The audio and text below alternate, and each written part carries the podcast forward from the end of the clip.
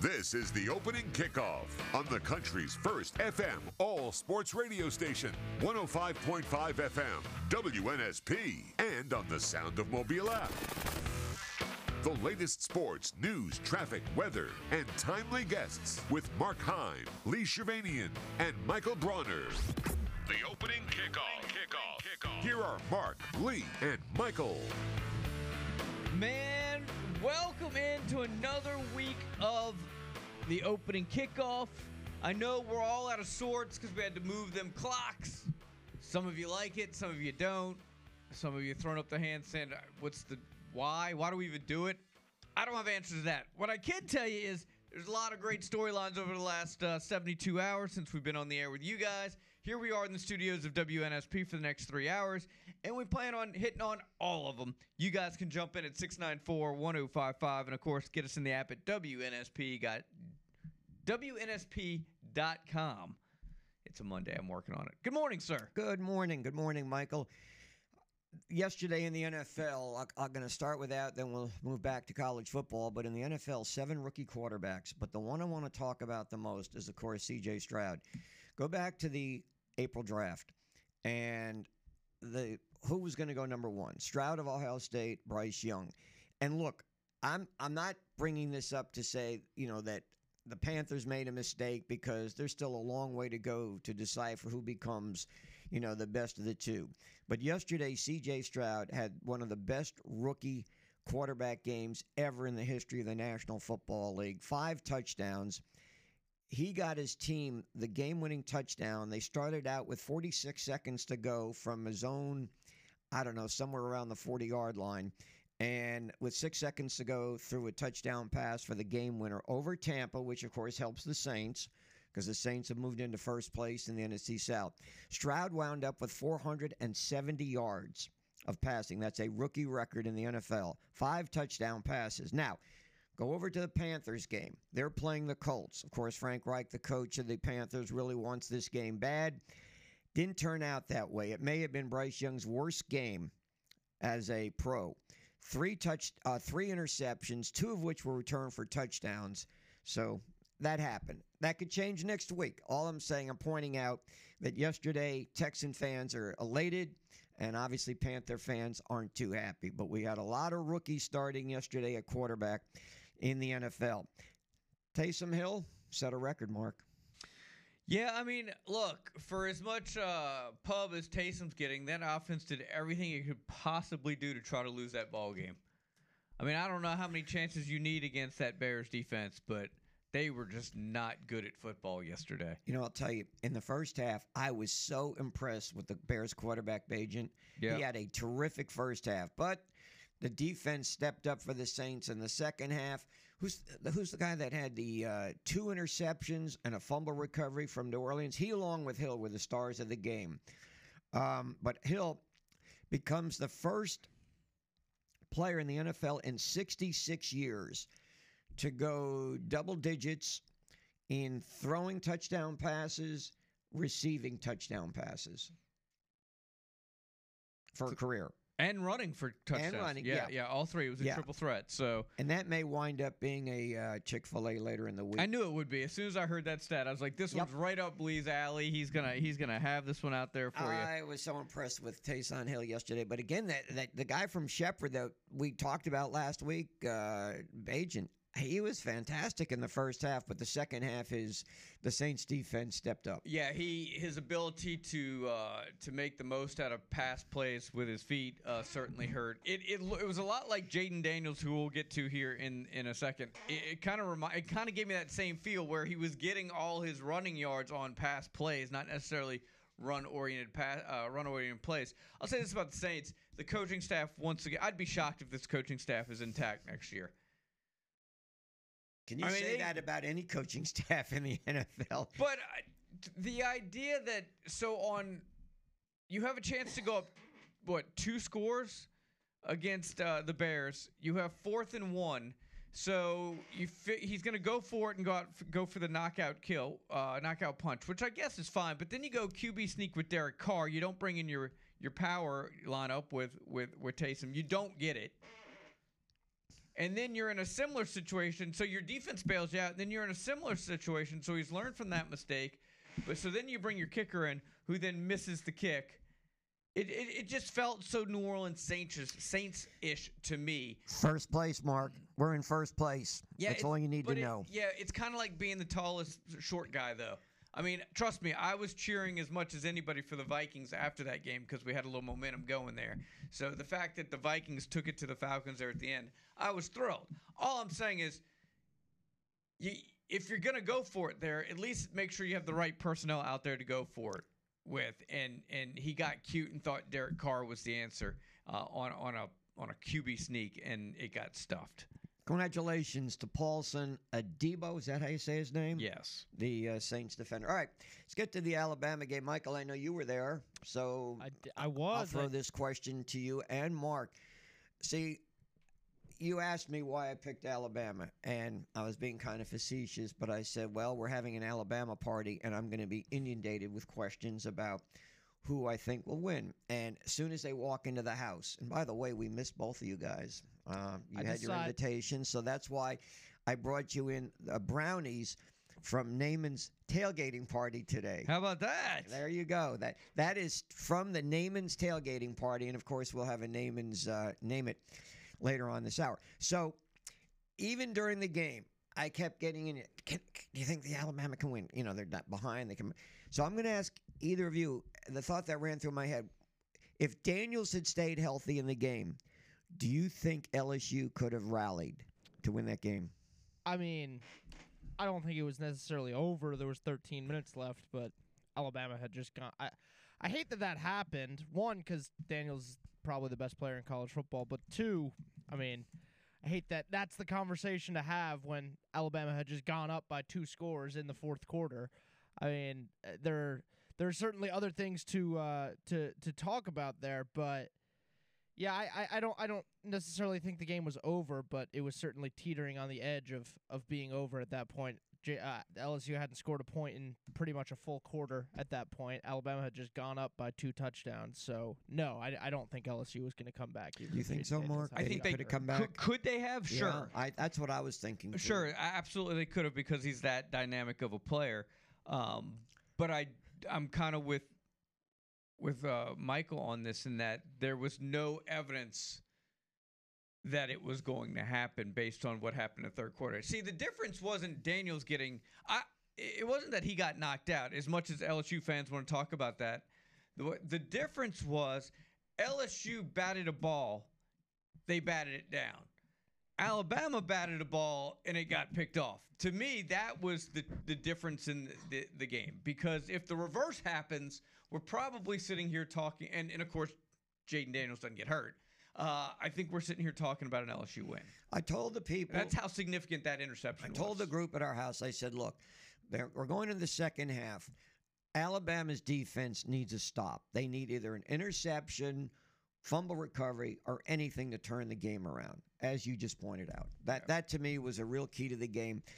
Obviously, the hit by Dallas Turner was a major factor in the game. If for no other reason, that was and and how many people last week oh well if they get into a shootout alabama's going to lose uh, no they had a shootout and alabama won Well, I think especially late, and I think uh, by this point, I think it was a lot because if they were so stunted on offense, Bronner. It, the defense started to show. LSU's defense really started to show its true colors. I mean, they were they were gashing them, and and that was always going to be the issue. I, I think uh, 11 of 14 on third down. was, Unbelievable. uh, was, was the big stat to take away from Absolutely Alabama's right. offense and LSU's You're defense. Absolutely right. That was incredible, and that was with Daniels in the game, Yeah. right? So that was I, you. If you would have told me that Alabama would have missed two field goals, Mm. I would have told you before the game. I said, "Oh, LSU wins this ball game."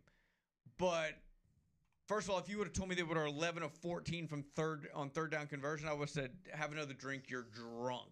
But that was that might be the craziest stat of the entire game. and yet he moved over 500 points in his career he he becomes the uh, i guess the all-time leading kicker among uh, college players Uh, he moved ahead uh, of the guy that I had it written down somewhere who had like 499. Yet, as you pointed out, he hadn't missed a field goal And my gosh, how many tries? Like Yeah. 28 or something like that. And look, I get a lot of uh, LSU fans and people in my in, in my social media feeds because I'm from New Orleans and the whole deal. It's always been like that. But they are consistently blaming Birmingham when Alabama beats LSU. Can I state for the record that the name of the head official was Daniel Gautreaux? I That saw ended in that. E- that ended in G A U T I saw R that. E A U X, and that he's from Lafayette. So you can't have it both ways. Now, he's a well known, well respected official, but you can't have it both ways. No, we know you he didn't. can't have that Birmingham is dictating the outcome of a game and then not blame one of your own for being part of the conspiracy. He, uh, I'm curious where he went to school. We know it's not LSU because I know the ruling is that an official who went to a school cannot referee a game. But I'm just when I saw that, I'm thinking, gosh, that's if that isn't a Cajun name, what is? I mean, it's. I mean, because that was the big topic conversation, at at least on Alabama kind of Twitter, uh, when the game started, because they announced it. You know, they even showed his name, and everybody's like, "What the bleep is this?" Right?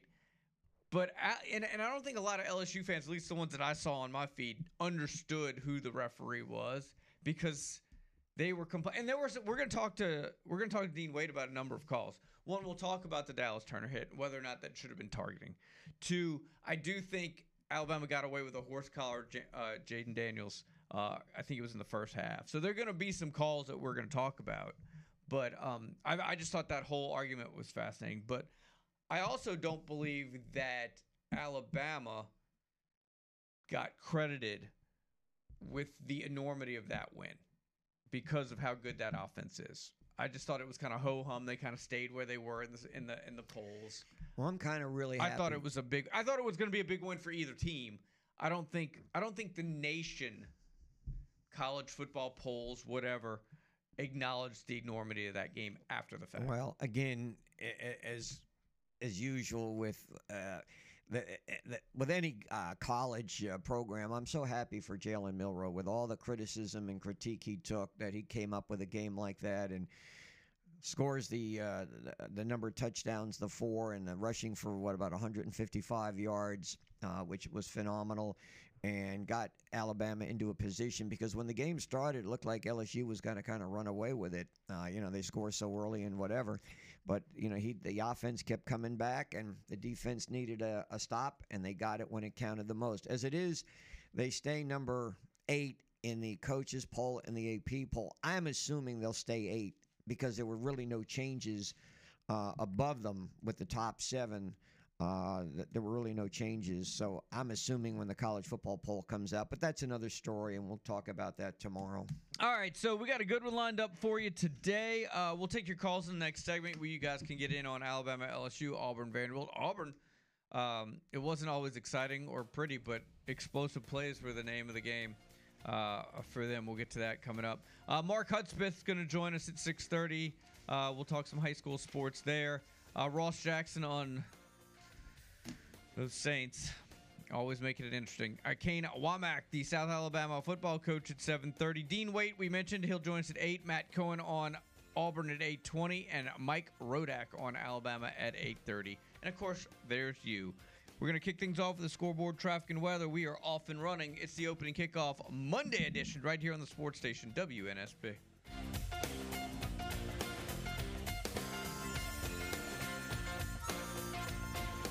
Hey, this is Showtime boxing analyst Steve Farhood, and you're listening to Sports Radio 105.5 WNSP.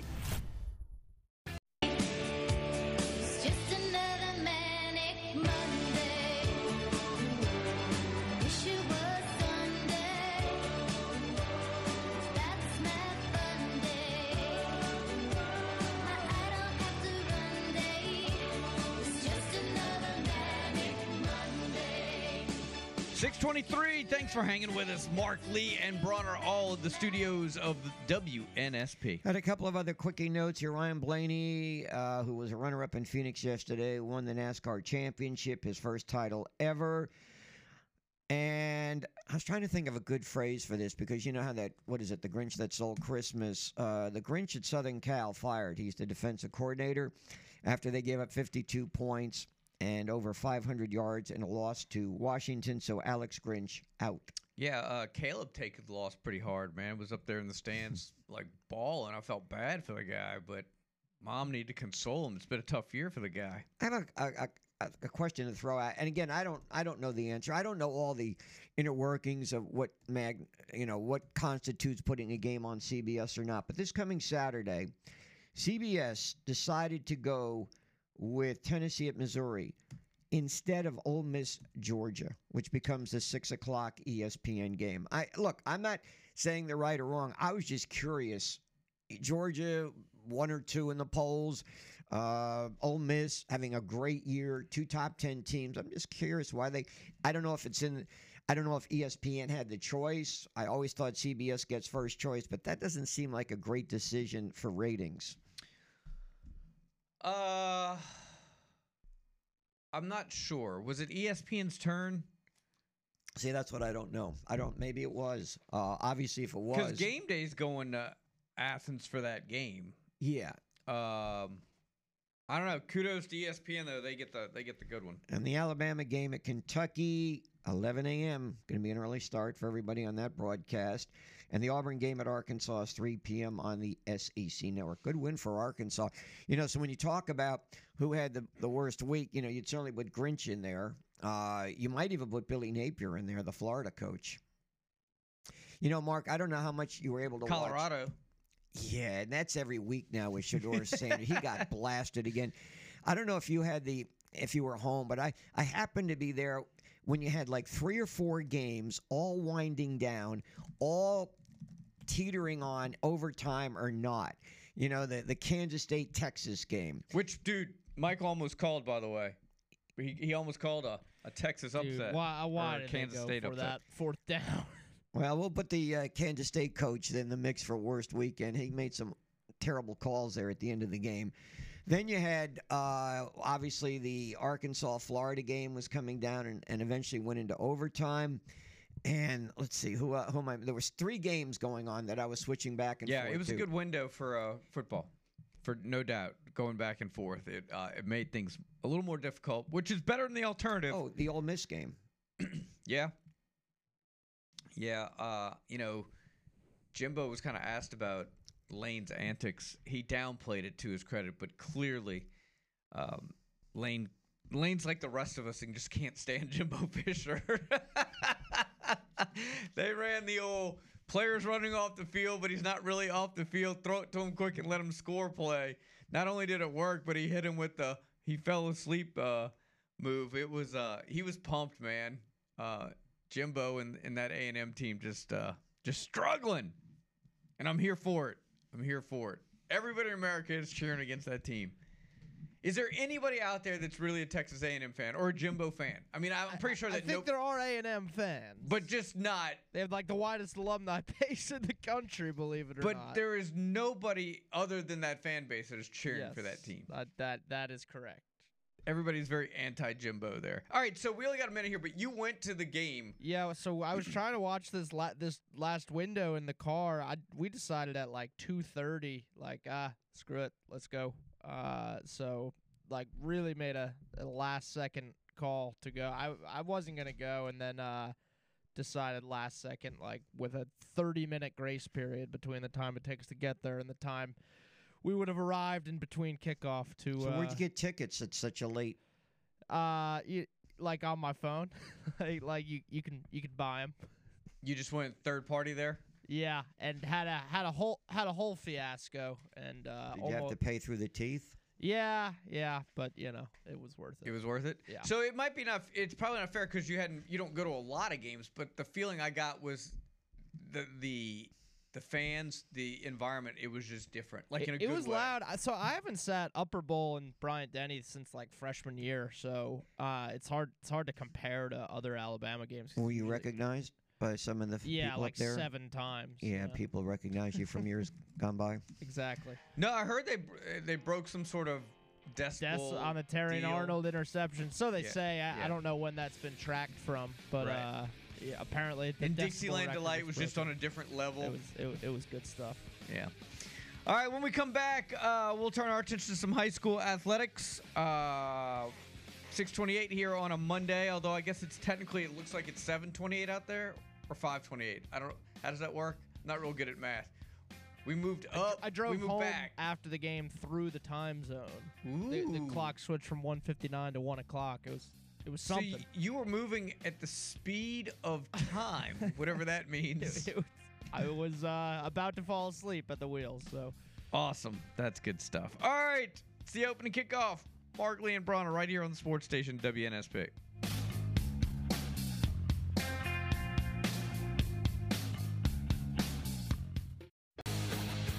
Prescott looking, throwing end zone. He's got it for the touchdown. It's Jalen Tolbert. KB, what did we say the last time we? All right, 632. Welcome back in. Jalen Tolbert with the with the tutty yesterday. How about that, Lee? Did you ever coach him basketball? No, he was no. I know him. I mean, like, know, I- well, well, you had everybody him, knows right. him, but uh, no, I, I'd never. That was a little before my time. You know, it's that would have amazing. made coaching a lot easier. I can tell you It's that. amazing, and and when that Dallas Philadelphia game, which was much hyped and everything, for, we we talked about the Texans winning with 46 seconds to go. They they fell behind Tampa at the end, came back 46 seconds, scored the winning touchdown. So Dallas was trailing Philadelphia, but they got to within five. 46 seconds to go. They held Philadelphia. They get the ball with 46 seconds to go, and before you could blink an eye, they're down there inside the 10 yard line. And I'm thinking, are you kidding me? Is it possible two teams on the same day, less than a minute to go, could win a game? But as it turned out, things went sour from that point on, and uh, Philadelphia held on. We had a lot of exciting high school football, and in one game, Gulf Shores improved their record to 10 and 0, an undefeated regular season. Mark Hudspeth is on the line with us right now.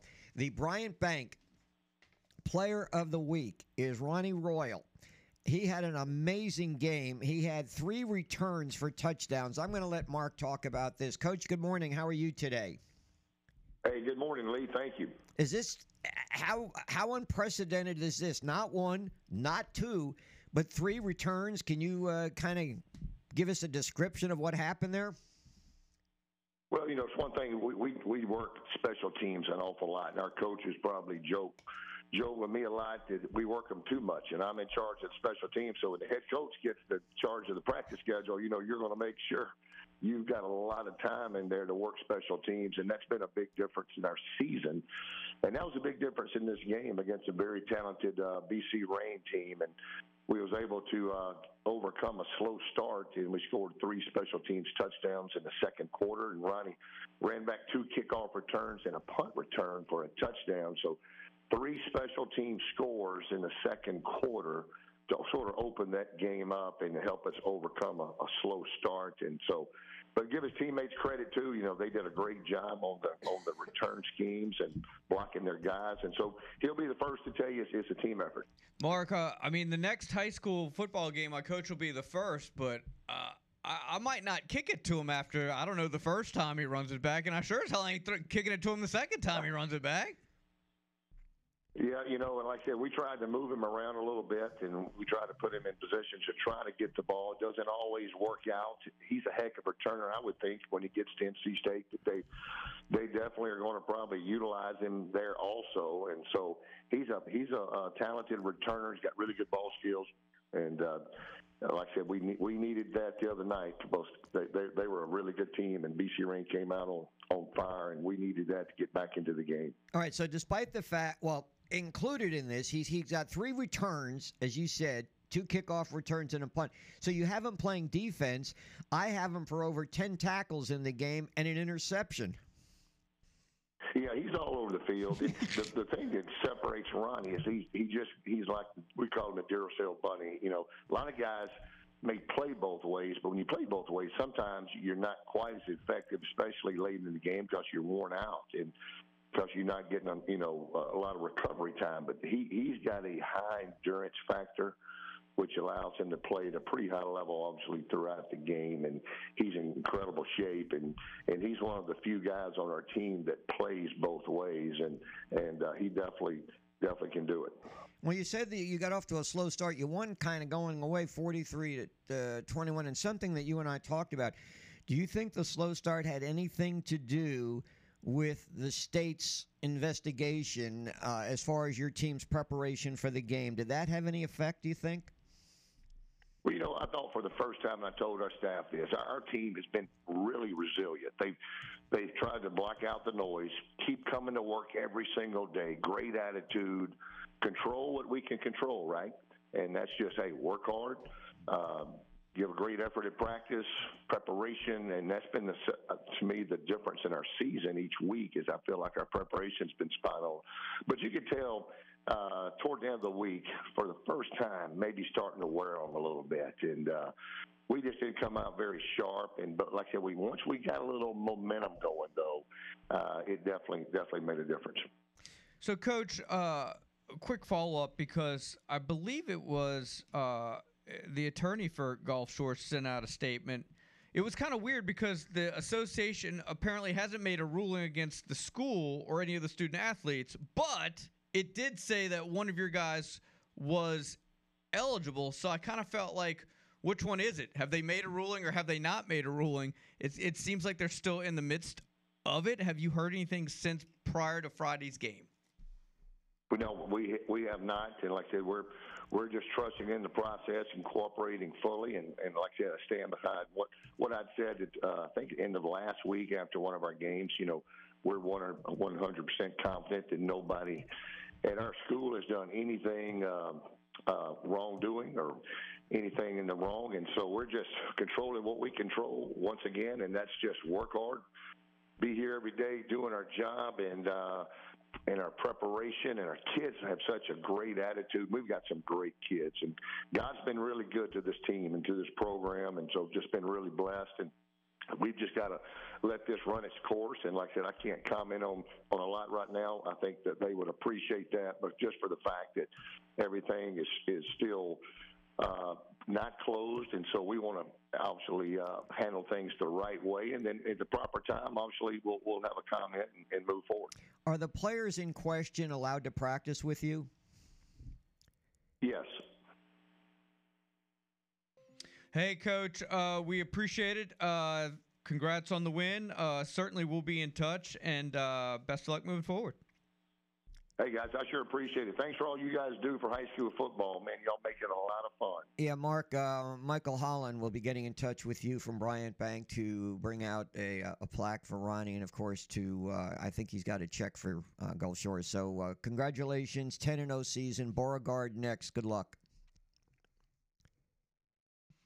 All right. Uh, by the way, speaking of playoffs, playoffs. Yeah, they begin this coming week. I think St. Luke's is playing Thursday. We got a Friday, a whole bunch of games Friday. And the Mobile uh, Oral and Facial Surgery uh, game day. We're going to Baker. We haven't been there since August. Yeah, we're going. Yeah, we went early. Yeah, we went early, and it worked out well. So Baker, with an eight and two record, had an amazing comeback the other day. Eight and two. They're hosting Auburn High School. And thanks to Dr. Christopher Mullenix and his team, we'll be there for that opening game. Uh, I do want to mention that Dr. Mullenix and uh, Dr. Aaron Wallander, two of the very best oral surgeons when it comes to, well, facial trauma, dental implants, jaw surgery, cleft palate, much, much more. If you uh, have an appointment you want to make day of, uh, at 715 downtowner, give them a call, 471 3381. 471 3381. They check all the boxes with me. Uh, very little waiting time, very little paperwork. X rays into that chair. 30 minutes later, you're out. And the next day, no pain and very little discomfort. I've had certainly a number of dental implants, and I highly recommend Dr. Christopher Mullenix. Before we take a break, You know, we talk about that Houston Texan game yesterday with all those touchdowns crammed at the end.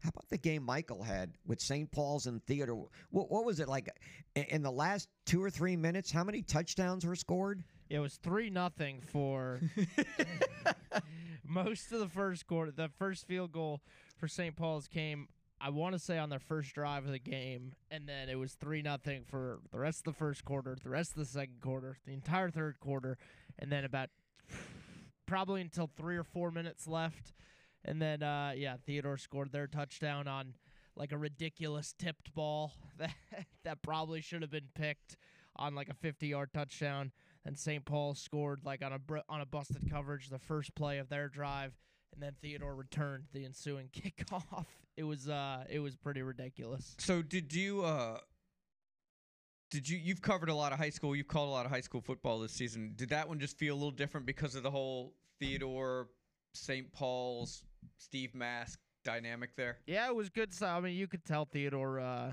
they they wanted that one badly, and uh, I mean it was it was such a uh it was it was such a defensive battle for the whole. Neither team could run the ball, and these are teams that have ran the ball really well in, in every game I've seen them uh, this season. You know, St. Paul's is a really. He actually got hurt in the first first half. Their running back, but you know he had like three rushing yards in the first half. The team they just it was a slugfest for uh, for the entire time. It was good stuff. Well, I guess we finished the regular season to your calculations. Uh, what'd you say? 11? I think, uh, uh, to the best of my calculations, which does leave up a- little space open there, There's we were game or 11 two and for 6. margin of error. Yeah, 11 and 6. So let's call it 13 and 4. No, I'm kidding. Yeah, thir- 11 and 6. So anybody who thinks that we're a jinx, you're wrong. Yeah, so 11 and 6 guys, we went out to 17 different campuses this this regular season alone. That might be a WNSP record. It is. I mean, it it's it's so many campuses that Air Sports 1 is tired.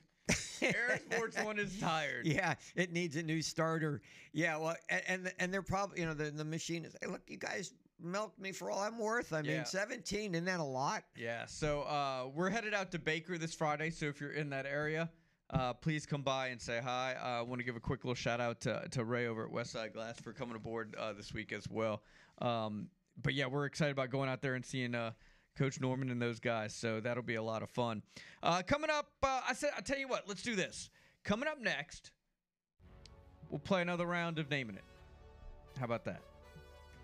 You Get This, you uh, qualified. yeah, we're going to get a winner this week too. yeah, we've only got what four more chances before you get. Uh, we announce another winner of the Alec Naman Catering Party. We'll play a person, place, or thing. Be the first person to get uh, Mr. Bronner on the line and acknowledge what that is, and uh, you will be the first one this week anyway to be on the uh, to be qualified. Also coming up in hour number two, Ross Jackson on the Saints because they're giving me a heart attack. Kane Wommack, the uh, South Alabama football coach, will join us at eight o'clock. Dean Wade got a lot to talk to Dean about as always, and we'll talk to Mike Rodak and uh, on Alabama and Matt Cohen on Auburn. It's the opening kickoff, wrapping up hour number one next, right here on the sports station WNSP.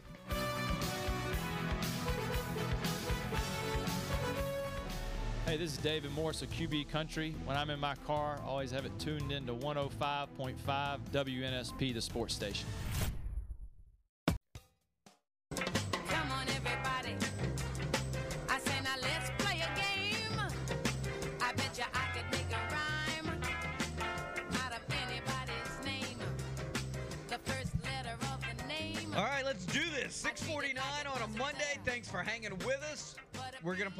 File. Person, place, or thing. Be uh, be able to recognize what this is. Be the first person to call Michael Bronner at 694-1055. And you will be the latest to qualify for the Alec Naman catering party. So, DJ, spin that stuff. see a guy on the ground, you go pick him up, and acknowledging that it takes a whole village, not yourself. And I'm always lean on that. All right, if you know what that was, who that was, be the first one to call Bronner at 694 1055. And while he's doing that and racking you guys, I want to tell you that WNSP is on the road on Saturday. That's right, a WNSP watch party for the Alabama Kentucky game. 11 a.m. kickoff, no problem. We're back at the outsider right there at the corner of Cedar and Dolphin Street. Come on out and see us, watch the game. T shirt giveaways, your chance to win an official Alabama jersey, compliments of the vault. You got to be present to win, though. The Outsider has 22 TVs. They're going to have beer and food specials. And, because that's not enough, right? You walk in, chances are you're going to get a t shirt. Not enough. You get a chance at some Iron Bowl tickets. So come on, cheer on your tide with the WNSP watch party this Saturday at the outside of the corner of Cedar and Dolphin Street. You know, while Alabama's coming off its finest win of the season, so is Kentucky. They just annihilated Mississippi State playing on the road in Starkville. Called it. Says the guy that's like under 500 for the year. All right, we got some guys. Let's knock this out. Here we go. Our first caller of the day is going to kill it. What was that you just heard on WNSP? That was Jalen Milroe. Boom, Jalen Milroe. There you go. Who we talking to? This is Justin. Justin, congratulations. Stay on the line. Bronner's going to get your uh, your information. We wish you the best of luck. Alec Naman will be along on Friday to announce a winner. Thank you. Yep. Whoever wins, I suggest you take. Uh, he's got A and B categories. Take the one with the brownies. Jalen Milroe now. Some people talking about Heisman now in the Heisman race. As great Why as not? Jayden Daniels was, and dude was a one man wrecking crew, right? He was. He was really Uh, great, but so was Milroe. It was really a fascinating game be- with those two. And it's what's amazing about what Alabama did offensively, it was so counter to what they had been kind of trending toward the last couple weeks, right? So when Milroe first started the season, you saw him run basically because he was trying to get out of trouble. It was kind of his instinct taking over. And I think they felt like they needed to develop that passing game because there were times in the last couple weeks where you felt like Milroe could run, but he was hanging in the pocket too long. It's almost like they were setting up for this game and said, you know what, we're going to hit him with some design runs for Milroe now, something we hadn't seen in a couple couple weeks, and it certainly paid off. He he was he was really good. I wonder how many uh, voters, uh, when they decide who the Heisman is these days, look at the record versus the performance. Because I think Caleb Williams, now that's what their third loss for Southern Cal. He was the prohibitive favorite coming in. He was going to be back to back. So I think he's, I say, out of the mix now. Uh, Penix of Washington, after his performance, is still in. Jayden Daniels, I don't know, with three losses now, Mark. Uh, do you do you still put him? I I mean I I would I'd consider him strongly, but I'm talking about trying to analyze what the voters and I think Milroe becomes and I'm trying to think this. There's the Auburn game probably be nationally telecast. That'll give him an opportunity there, and if, if things work out. And they're the Western champs going into Georgia. So there's two chances for him to really shine. I'm looking at uh, some odds here. Michael Penix is still the, the odds-on favorite. Bo Nix is closing in. That dude had six touchdowns over the weekend. Uh, J.J. McCarthy from Michigan. Although I'm wondering if the whole Michigan thing's going to hurt. I, I'm not putting him in the mix. Jordan Travis, Carson Beck, and Marvin Harrison Jr. are all. That's as of what's today, Monday. So that's of Saturday. Those are some of the uh, latest uh, But no Jayden. Daniels. No Jayden and no uh, Jalen Milroe. Um, I'm going back. This is about four days. This is prior to. Now, how about uh, you? You said Drake Maye, right? No, I did not. Oh, you didn't put Drake Maye in there I didn't put anybody in there. Those aren't me. Those are odds that I saw. because he had a very strong game this past week too. Yeah. So uh, I, I think it's a little early for Milroe, quite frankly. Uh, but and look, if we're gonna do this, then I don't think. I mean, if the I don't think you can have Jayden Daniels, and I don't think you can have Caleb Williams in there. I that, that's kind of been the the the trend, right? You you got to be the best player on the win on on the best team. Generally, is what happens. So I'd be shocked if either one of those are sniffing New York at this point. Yeah, I don't think Milroe has a chance, but I think he's got a better chance than Jayden Daniels at this point. Well, I think he does have a chance again because he's got two ti- he's got two more opportunities on national TV. One is the Auburn game. One will be, and I'm trying to remember when the ballots have to be in, and I think it's after the SEC championship game. I think that you still have a chance. I mean, when I say a chance, I say a limited chance. I still put Penix uh, right now solid number one, and I've been saying that for three or four weeks now. I like Bo Nix at this point. I like Bo Nix because Well, uh, they may get a chance to yes. face each other again, and probably will, and it may come down to that. Yep. That and that's that's kind of what I'm hanging hanging uh hanging that argument on. No, I, I think it's uh, way too early to be talking about Jalen Milroe in that in that vein. But If Bo Nix wins, Do we put a call out to Harsin? Ask him, hey, look, uh, you happy you let him go? Um, what is he gonna say? Oh, he Uh, can't he's say gonna anything. say, uh, yeah, you know, it was just, uh, it was not the right fit. He found the right fit. We wish him the best of luck. Got to go. Got to go recruit. Tide Hoops starts tonight. Yeah, in fact, let me let me point out. Normally we carry a Monday night football game, but instead on WNSP it's Alabama basketball against Morehead State. This will be the opener. Auburn opens up against Baylor tomorrow. That's out in uh, South Dakota. But Mark, you got a game tonight also. Yeah, I'm going to the Mitchell Center. I'm watching South Alabama open up against uh, University of Mobile. There's a little doubleheader out there. So, uh, and then high school basketball has already started, I think, and gets into full swing this week. So there are going to be some tip-off tournaments going on. So yeah, I won't I, I won't be around the house much starting this week. So uh, good times. All right, you guys can jump in. Uh, 694-1055 is the number. The Saints tried to give it away. Um, Alabama. It was a it was a fantastic game. We're gonna talk to Dean Waite. They're gonna obviously a lot of talk about the Dallas Turner hit. We're gonna talk about that with with Dean. You know the one that really stuck out with me besides that, that was number one.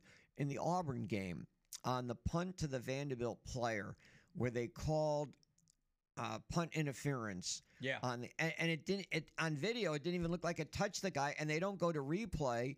Well, they they showed us call. a replay, and Auburn gets penalized, and the guy didn't even touch him. Yeah, no, it was a terrible call. It's on my list to talk to Dean. You know, the bigger question I thought it was brought up, and and and uh, Brian Kelly didn't answer it. But so Jayden Daniels gets knocked out.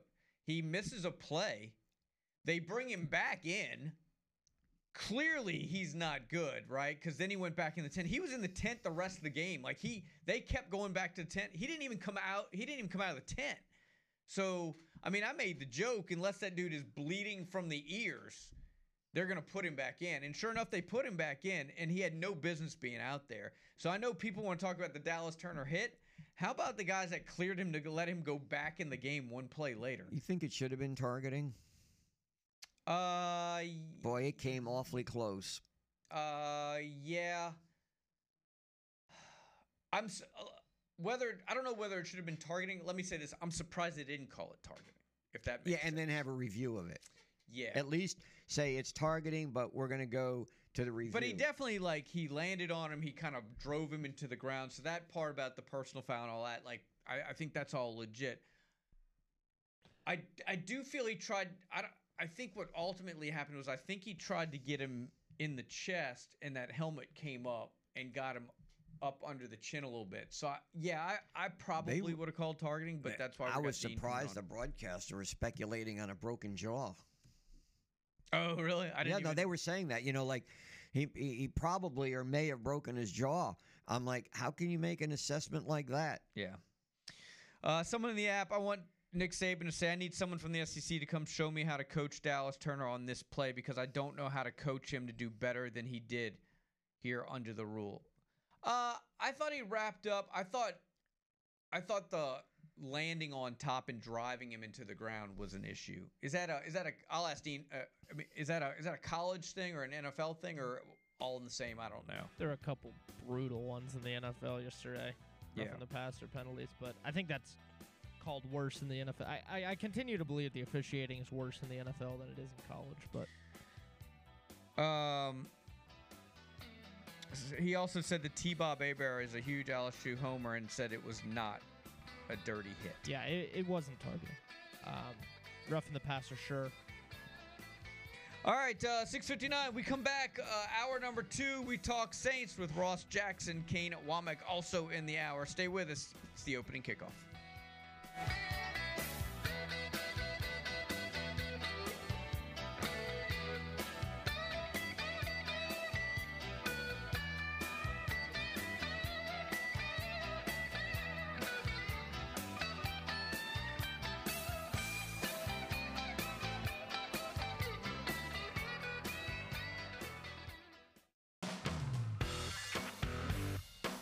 is the opening kickoff on the country's first FM all sports radio station, 105.5 FM, WNSP, and on the Sound of Mobile app. The latest sports, news, traffic, weather, and timely guests with Mark Heim, Lee Shirvanian, and Michael Bronner. The opening kickoff. Kickoff. Kickoff. Here are Mark, Lee, and Michael. 705, hour number two. Thanks for hanging with us on this Monday edition. I guess it's 705, but feels like what? 605? I don't know. You guys are all out of whack. It's it's light outside. Congrats on that, I guess. All right, some of the headlines before we get to our next guest. Uh, seven rookie quarterbacks starting games yesterday in the NFL. CJ Stroud had a historic game, 470 yards, and the Texans win. Alabama stays number eight in the AP and the coaches poll. Southern Cal defensive coordinator Alan Grinch is fired. I guess that's not much of a surprise. And Ryan Blaney, who was the runner up in the season finale at Phoenix to win the career Cup Series title for the first time. Saints won. They're in first place now, 5 and 4 record in the NFC South. Ross Jackson covers the Saints for the Saints podcast. He's on the line with us right now. Ross, welcome to the show. Good morning. How are you? Hey, hey, buddy. Good morning. Doing great. Thanks so much for having me on. Good to be here with y'all. Hey, among the rookies who started that Bagent uh, for the Bears, I thought it was outstanding in the first half. I was really worried about what what he was doing to the Saints, but his numbers went down historically in the second half. What happened with his game, and is that a credit to the Saints defense?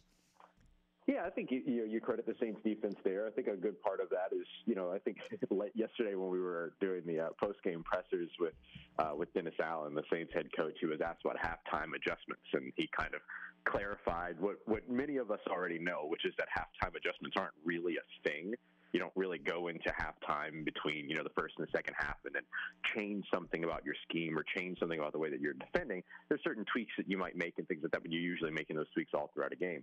Oftentimes, really, what it is is that you have a plan in the as you walk into the game, and if you're struggling to execute that plan, halftime is an opportunity to get right the player execution part of it, and then go back out there in the second half and actually execute uh, what you're trying to do. And that's generally what happened. Generally speaking, that's what happened yesterday. That the Saints, you know, were able to finally kind of go, come in, regroup, go back out there, and then execute what their game plan was at the beginning. Um, you know, what, what the game plan was supposed to be at the beginning of the game. And so you saw a little bit more structure to the rush package, which didn't allow him to escape as much as we saw, you know, in in the first half. But look, he's a good and athletic player. Delivers the ball on time, delivers the ball in good spots, and has that escapability and the mobility. And that's what you're looking for in an NFL quarterback these days. Doesn't matter if you come from Division two or you come from an SEC school or whatever that's what NFL teams are looking for. And, and Tyson Bagent's got a lot of what that is. The biggest thing is can he hold up over the course of 60 minutes?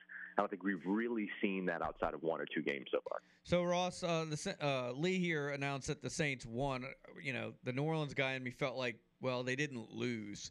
Uh, as as well as well as the defense played, man, the offense kind of gave the Bears every opportunity to get back in this game and win. Um, what what ails the Saints offense here, and and how much of a conversation did you have uh, with Dennis Allen about the decision to go for it on fourth and one and not use Taysom Hill there? Yeah, I'll start with the fourth and one thing. Going for it on fourth and one with Derek Carr is really not that shocking a thing. The Saints were two of two on QB sneaks with Derek Carr going into this game. It's a part of what they have. It's something Derek Carr has historically done well throughout uh, throughout his career, and something that the Saints would have done with Drew in times where they still had, you know, Taysom Hill, for instance. And so, not super surprising. They did this with Jameis too. Uh, when you've got a six foot three quarterback as opposed to a, you know, five foot eleven, five foot ten quarterback, you'll try things like this, and and that's okay. Um, would going to Taysom have been better? Yeah, maybe.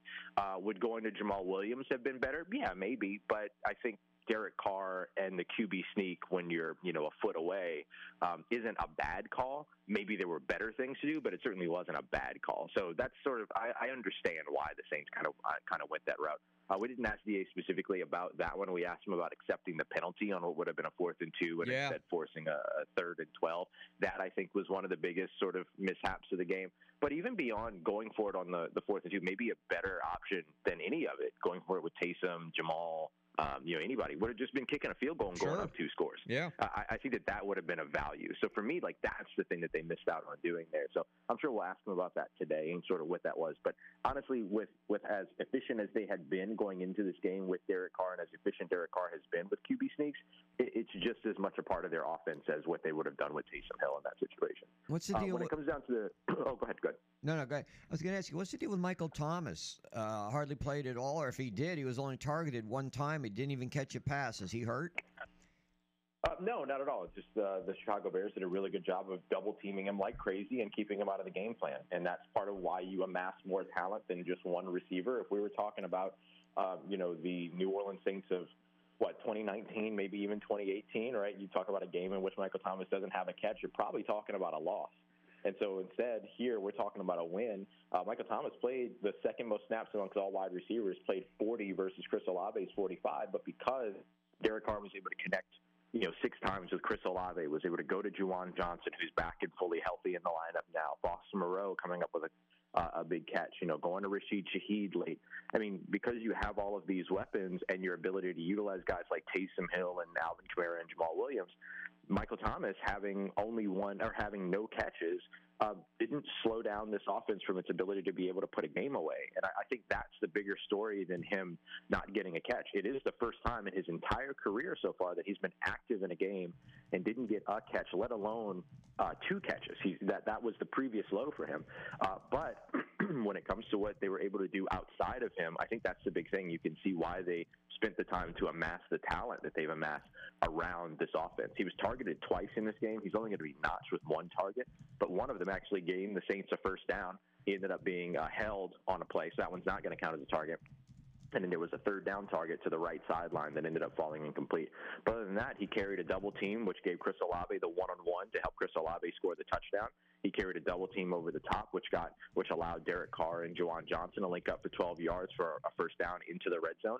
Like that's the type of impact that he still had on this game. Did they give the game ball to Adebo, the defensive back? Uh, what I heard was that they actually gave it to Derek Carr. Derek Carr tried to throw it to Michael Thomas, and then Paulson Adebo intercepted it. Is what I hear. Uh, no, I'm just kidding. Uh, uh, no, I, I'm sure. I'm sure he walked away with the game ball in this one. Uh, certainly deserved it. And, and if he didn't get it, I hope he intercepted it. I hope he took it uh, because he had he had the dream game for a defensive back. Sans maybe getting a touchdown because you look at Paulson Adebo's performance: two interceptions, forces the fumble, recovers the fumble, has got seven tackles in the game as well. Um, his performance immediately correlates to the win. And sometimes you'll see these defensive backs have these great games where they get, you know, multiple picks or they get, you know, an interception and, and force a turnover another way or, or whatever. But then the team still loses the game because, you know, defense isn't going to put points on the board. And so if the offense goes out there and isn't able to do anything with the ball, then, then, then where are you left? And so you have this great game, but then nothing comes from it. Paulson Debo had a great game, and he immediately delivered, helped to deliver a win for his team, and that's a dream game for a defensive back. Uh, a couple of things that caught my attention yesterday Stroud's performance with Houston, the Texans winning, and also Minnesota beating the Falcons. Dobbs, Mm-hmm. they get Dobbs in a trade. He didn't even practice with the team, and yet he comes off the bench to lead him to a win. Anything else that caught your attention this uh, past weekend so far? Yeah, the the Joshua Dobbs story is probably one of my favorites. It reminds me of the uh, it reminds me of Baker Mayfield last year when he landed with the Rams like Tuesday, played on Thursday and won that game. But it was really cool to see that for for Josh. But um, one of the other ones that catches my mind is uh, Antonio Pierce leading the Las Vegas Raiders to a decisive victory, and just the attitude of that locker room post victory. You can see the the post game speech that he gave. Um, you know, they're all in, they're all in the locker room smoking cigars and everything. And I mean, you know, when they play the Giants, like you know, you didn't really beat anybody big there, but you could see the the attitude difference for that team without Josh McDaniels and with Antonio Pierce leading the way.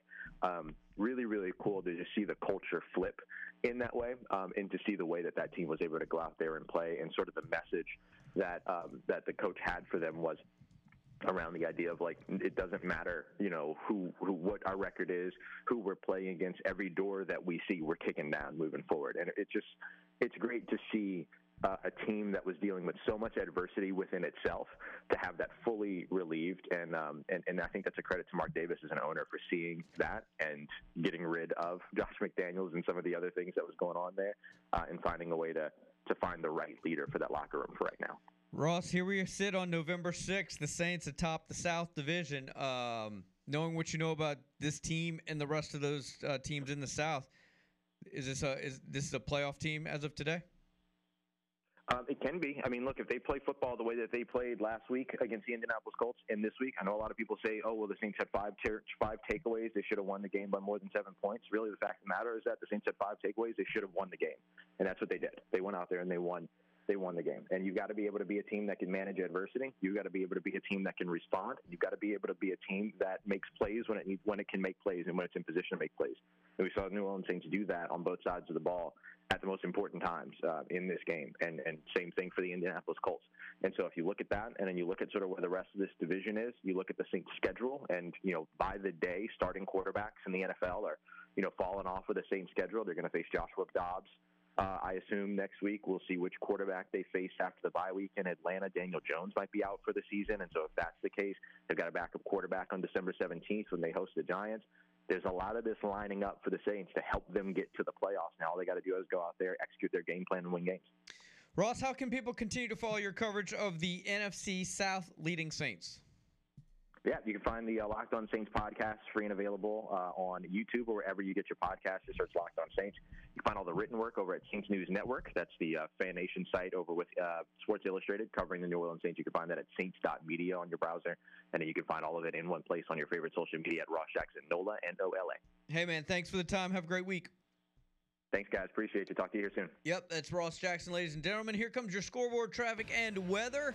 John Ricchetti in the Miller Lite Golf Report is next. 7:30, Kane Wommack, the South Alabama football coach, set to join us as well. Hour number three is going to be busy. Dean Waite, Matt Cohen on Auburn, Mike Rodak on Alabama, and of course, there's you. Thanks for hanging with us on this Monday. It's the opening kickoff right here on the sports station WNSP. Hello, this is artist Daniel A. Moore. You are listening to WNSP Sports Radio.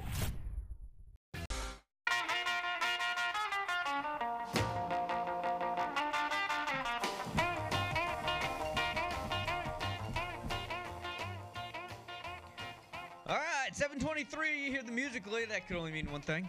Oh, that means Johnny Ricchetti with the Miller Lite Golf Report. The uh, uh, let's see, the uh, PGA. I think they were down in Mexico, if I'm right on that. Let's see what Johnny has to say about a winner. Well, you're right on, Lee. Uh, it was down at the uh, WD, WWT Worldwide Technologies Golf Championship down in Mexico, where Tiger Woods was the course designer, and I'll have some news on Tiger Woods, Woods here shortly. But uh, no, it was a pretty interesting final round. Erik van Rooyen is your winner. The South African played collegiate golf at the University of Minnesota, picked up his second tour win and come in comeback style, where he shot at eight un- 28 on the back nine yesterday. So I thought it was uh, it was pretty awesome round of golf on the back nine to come back and win, and where uh, Camilo Villegas was trying to win for the first time in a long, long time, along with a veteran Matt Kuchar. Uh, so congratulations to Erik van Rooyen for winning on the PGA Tour down in Mexico on a golf course that was designed by Tiger Woods. Well, Bill's Robbie Shelton shot 12 under par, tied for 54th, where scoring was obviously a premium uh, on the golf course down in Mexico this week. As uh, amazing how you know three consecutive 69s nets you t- uh, 55th place on the PGA Tour.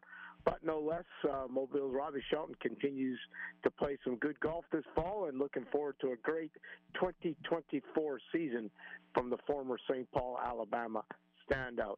Uh, also, Padraig Harrington winning on the Champions Tour. And back to Tiger Woods, uh, he's been cited caddying for his son this weekend. Uh, carried his golf bag for 54 holes, and from video that I got received, that his he looked really, really good walking uh, this weekend. So I'll have a more complete update on Tiger Woods and more indications that uh, we could see a comeback coming from Tiger Woods uh, here shortly. So we'll be on the air tonight live at 6 o'clock, live from Felix's Fish Camp with a complete recap of the world of golf. And we will check in with you next Friday, Johnny. Enjoy the week, okay? All right, you guys have a great week. All right. Well, Johnny mentioned scoring was a premium. There was a college football game this weekend where scoring was not at a premium. It was Iowa beating Northwestern 10 to 7. Mark the over under was 29. It fell way under. Iowa, as we've talked many times about how offensively challenged they are. That- Now, there's a team that Southern Cal should have booked. Maybe their defense could have uh, stood up against Iowa. Well, what's crazy about that game is it was scoreless at half, and there were only seven points after three. So kind of, it was almost like Bronner's high Bronner's school game. game. over the weekend. I mean, they scored ten of the seventeen in the fourth quarter alone. Maybe they should have just played the fourth quarter twice or something. Yeah, you're probably right about that. Okay, I I nominated Alan Grinch, Alex Grinch. Uh, also, well, we mentioned uh, Sanders' son Shedeur had a again beat up game. Anybody else for? Uh, let's say uh, our, our candidates for who had the most miserable weekend. Uh, Who had the most miserable weekend? Um, Billy Napier is kind of on the outside looking in. They they lost in overtime to Arkansas, and also the Kansas State coach. Boy, did they botch up that last uh, second drive when they got like first and goal, and they had four shots at beating Texas, and then they uh, you know they they call a timeout and wind up with the quarterback getting sacked or something like that. yeah. Do you put Jimbo in that? Yes. Yeah, because what they've lost what nine straight road games now, uh, something like this. Some crazy. There's also another figure out there um, where they've been trailing, like going into the fourth quarter, and they haven't won a game. And gosh, it's it's quite it's quite the number. It's over twenty. Yeah. Not being Um, able to come from behind. Oklahoma losing in uh, Bedlam. That's didn't didn't really see that one. You know, coming. during our uh, get together, USC's out of the top 25 for the first, First time, time. since I think uh, Lincoln Riley was there, has been there. the subject came up. Oklahoma State in the last Bedlam Bowl uh, beat Oklahoma because obviously they're you know Oklahoma going to the SEC. Their worst loss, and this was brought out by ESPN on their college football final, was to South Alabama. Hmm. Remember that game? South just routed them, Yes. and now they're in the top fifteen. And you, you just you you wonder out loud. Well, if South could beat Oklahoma State like that, why have they had difficulty with some of the teams in their in their conference? Uh, well, we might bring that up next. Kane Wommack set to join us in the app. Saints win, Mark complains. Saints lose, Mark complains. Uh, it's not about necessarily winning and losing as much as it's how they win and lose. If you lose to a far superior opponent, then it is what it is. At least you're consistent. Which is not, I can't say the same about the Saints.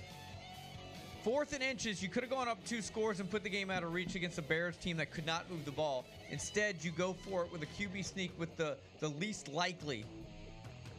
And then Dennis Allen made the ridiculous call of taking the penalty when it could have been fourth down. That's just off the top of my head, guys. But what do I know?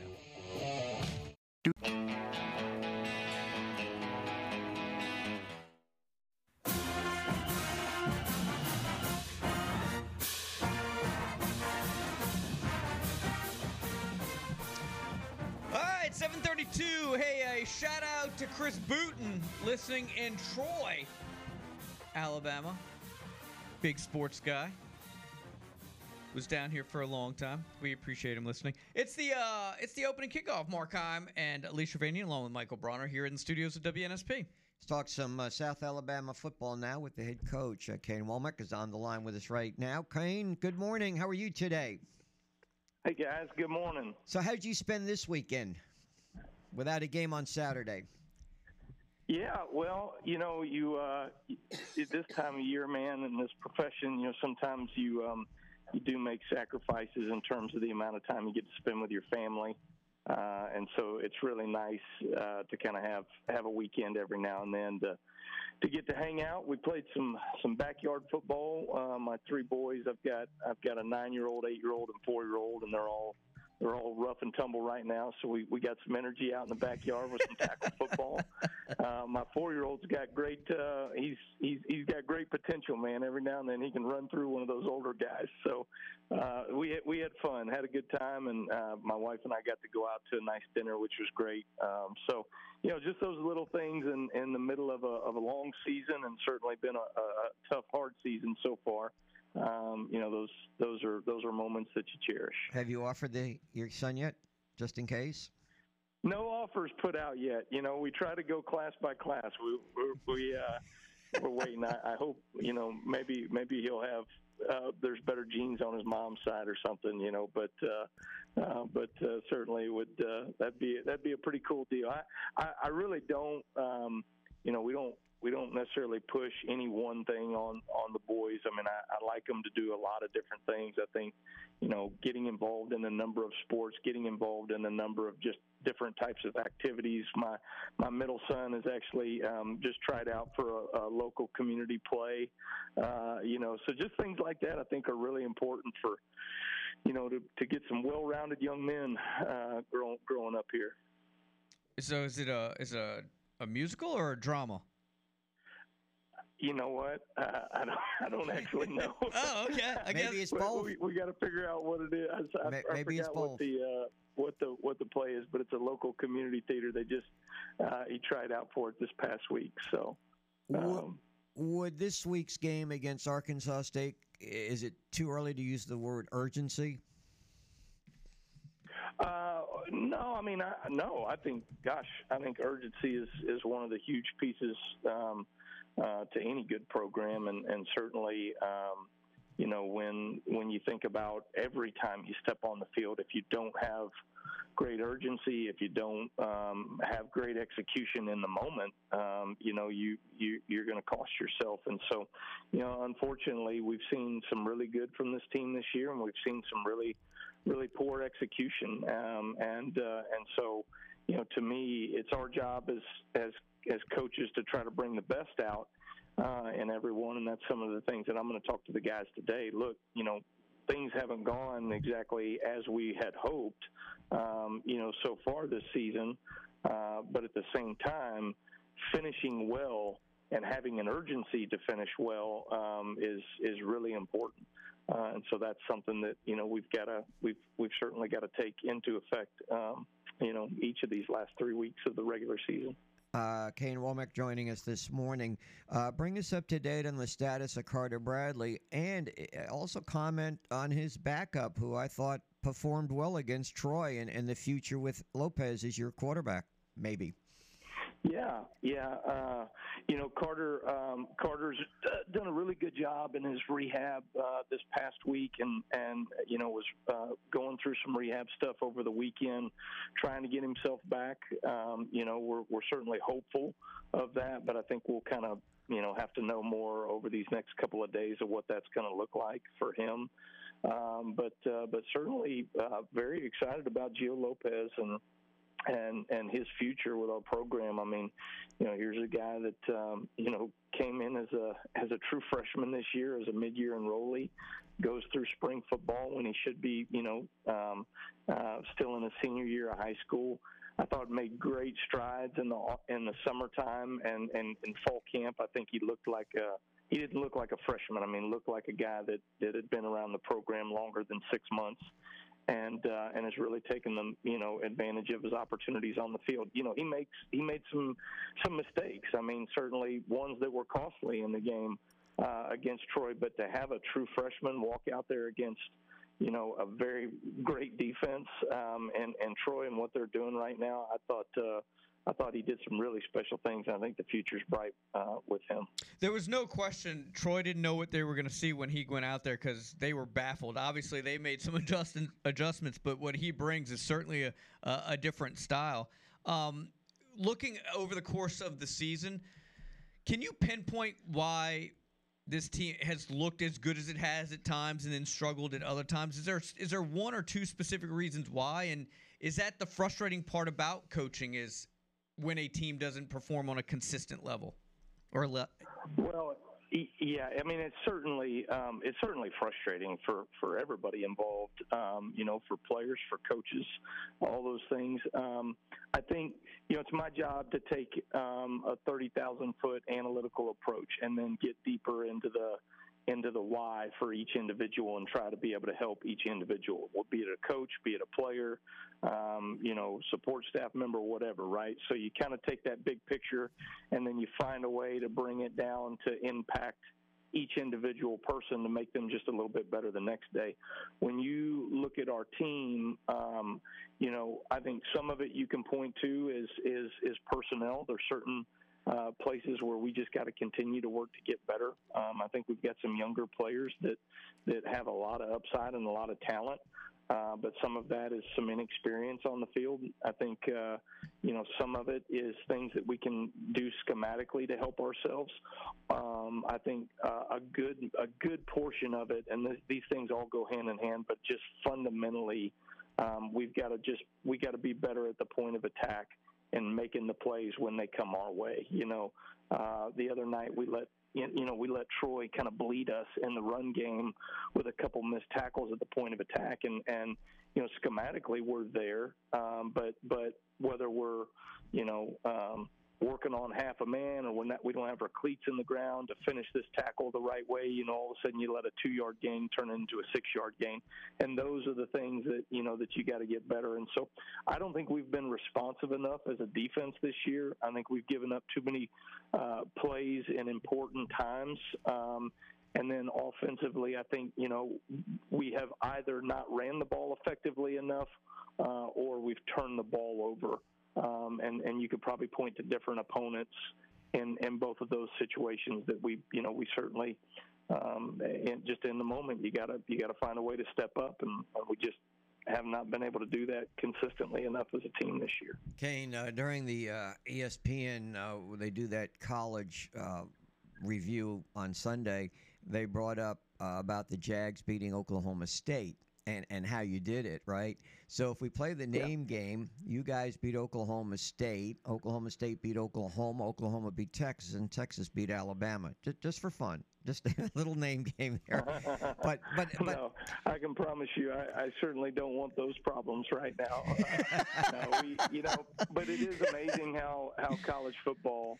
Um, how it works, and it's it's so important that you show up every single week. You've got twelve opportunities, and as as much as we praise what we do in the off season, it is so important to show up on game day. And uh, you know, it doesn't matter whether you're Alabama, South Alabama, Texas, or Oklahoma State. None of those things ultimately come down to you know they come down to executing on game day and so you can have uh, a group of guys that you know sometimes it's just really hard. Sometimes you run into some bad luck. I mean all, all, those things come into play.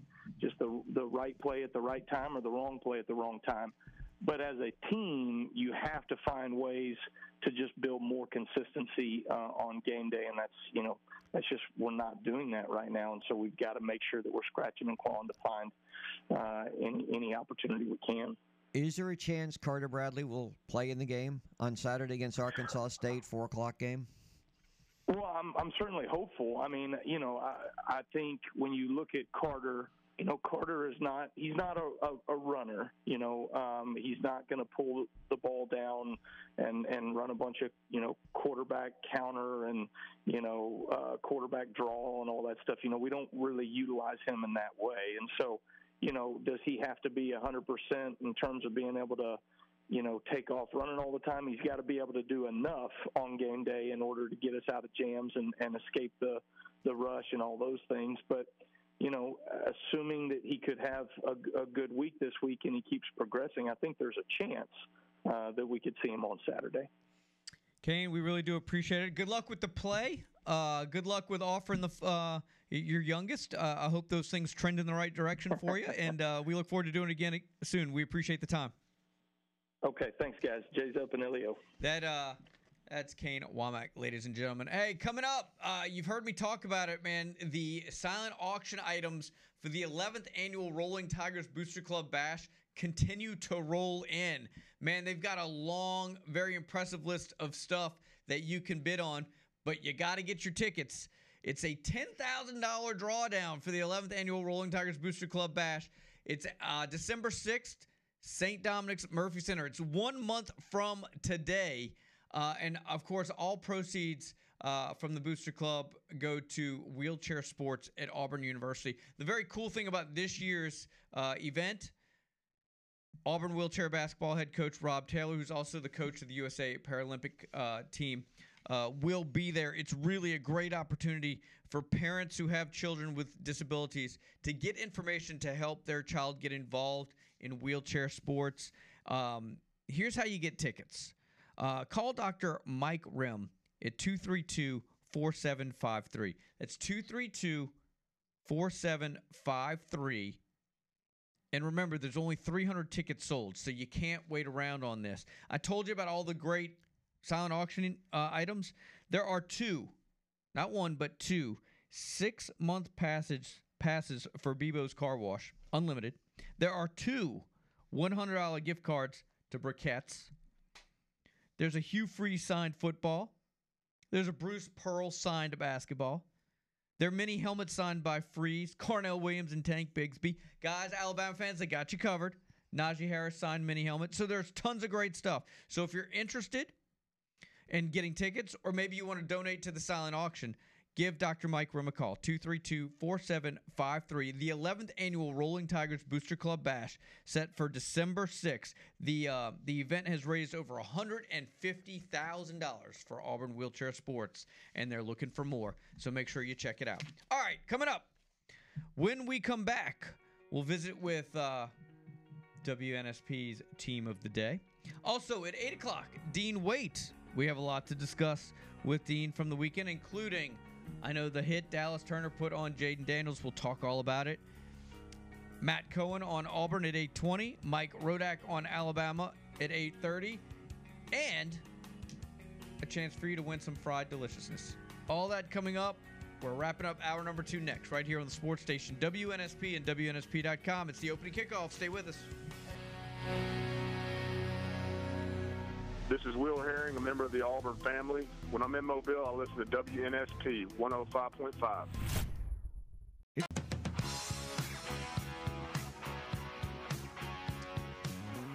748, wrapping up hour number two of the opening kickoff. Thanks for making us part of your morning. Mark Heim, Lee Shirvanian, and Michael Bronner in the studios of WNSP. We've been talking a lot uh, uh, college football today, obviously, and, and, a little NFL as well. But uh, WNSP's team of the day can help you as much as we like to talk about other teams. Let's talk about Presley Roofing right here in the Mobile area has been doing all the things you need. A family owned roofing company since 1949. George Spurlock of Presley Roofing joins us here on WNSP. Good morning, George. How are you? I'm doing great. How about you, Mark? Good. Okay, so uh, look, it's real easy to call a roofing company and say, hey, come check it out. I need help. But there's probably one very important detail people need to ask before any other. Yeah, I think it's real important uh, that we make sure that the people that are coming out to look at our roof are licensed and insured contractors. You know, I have a lot of friends in the roofing business, and all of my friends uh, are properly credentialed. You know, they have a business license, they have the insurance, the liability insurance, and and it's really important that you make sure of that when you're having someone to come out. It actually protects you as the homeowner against uh, potential problems.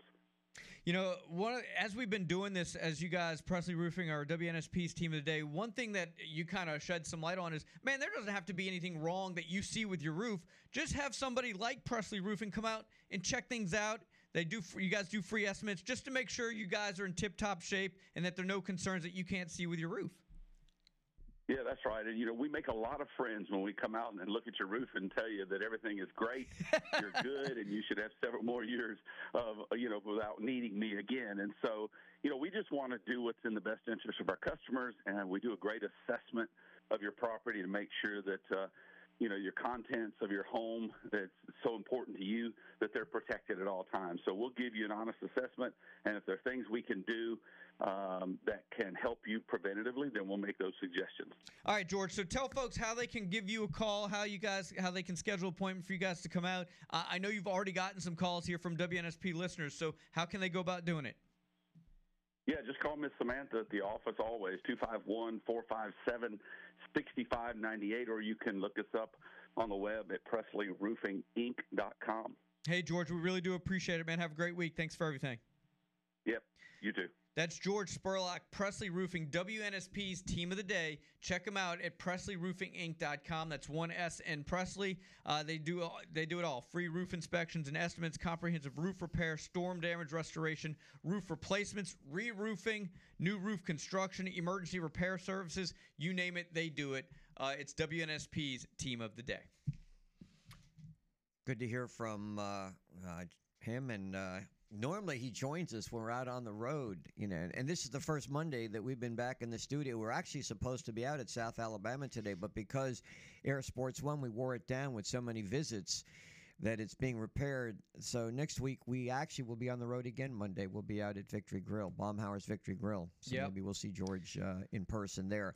Mark, again, we talked about some of the uh, individuals who maybe did not have a, a really good week, but uh, some of the ones who did have a really good week. How about the, and this was brought up by Ross Jackson, Antonio Pierce, the interim coach for the Raiders. They had a marvelous win yesterday. Of course, beating the Giants is no spectacular feat because a lot of teams do especially with their number one quarterback leaving the game with an injury. But Jalen Milroe certainly, uh, the, you know, his greatest game ever as an Alabama quarterback, and hopefully more more games to come. And I was thinking about this, uh, you know, because you brought up about the Saints a lot, and your your listeners have also. Think about this: the teams that we carry, and and and this, you know, we got a long way to go. But right now, the Saints through they're halfway through the season. They're in first place. These are games that we carry. Alabama right now is on a pace to represent the West, and we were 11 and six in our game days. This I'd season, say yeah. things are looking good. Well, what I love about uh, what I love about what Alabama's doing offensively now, at least against LSU, is you saw some designed runs for Jalen Milroe. I think in the last few weeks, what we've seen is them making a conscious effort to keep him in the pocket, almost trying to teach him as they go to to to be the passer that they need him to be. And I think a lot of people started preparing for that, especially LSU. And then what they did was they unleashed Jalen Milroe, the runner. Um, whereas with LSU and Jayden Daniels, there weren't a whole lot of designed runs. It was Nick Saban continuing to run that man defense and everybody having their backs turned and then not controlling the gaps and and, and Jayden Daniels running on pass plays. With Milroe, I think you saw a little of both, and I love the fact that they've u- started utilizing his ability to run more in the offense, and I'm I'm I'm assuming we'll see more of that moving forward. I don't think I have ever seen on game day, especially a game of the magnitude of Alabama LSU, Nick Saban giggle and laugh in the pregame interview and after the game. Yeah. I was stunned when I saw that. He was actually, it was almost like he was at a musical play Yeah. or a drama. I'm, well, more of a musical comedy. It looked like he was having a good time. He soaked it all in. And gosh, has he changed. Even when he wins games like that, I never saw him laugh. Well, I think I know people say this a lot uh, in, different years, but I think you do have to look at where this team was to start the season, where it is now, and you can't help but make the argument that this might be the best, if if not the best, one of the best coaching jobs he's done. The penalties are down on the pre-snaps, right? Uh, Jalen Milroe is clearly developed. The offensive line is playing better.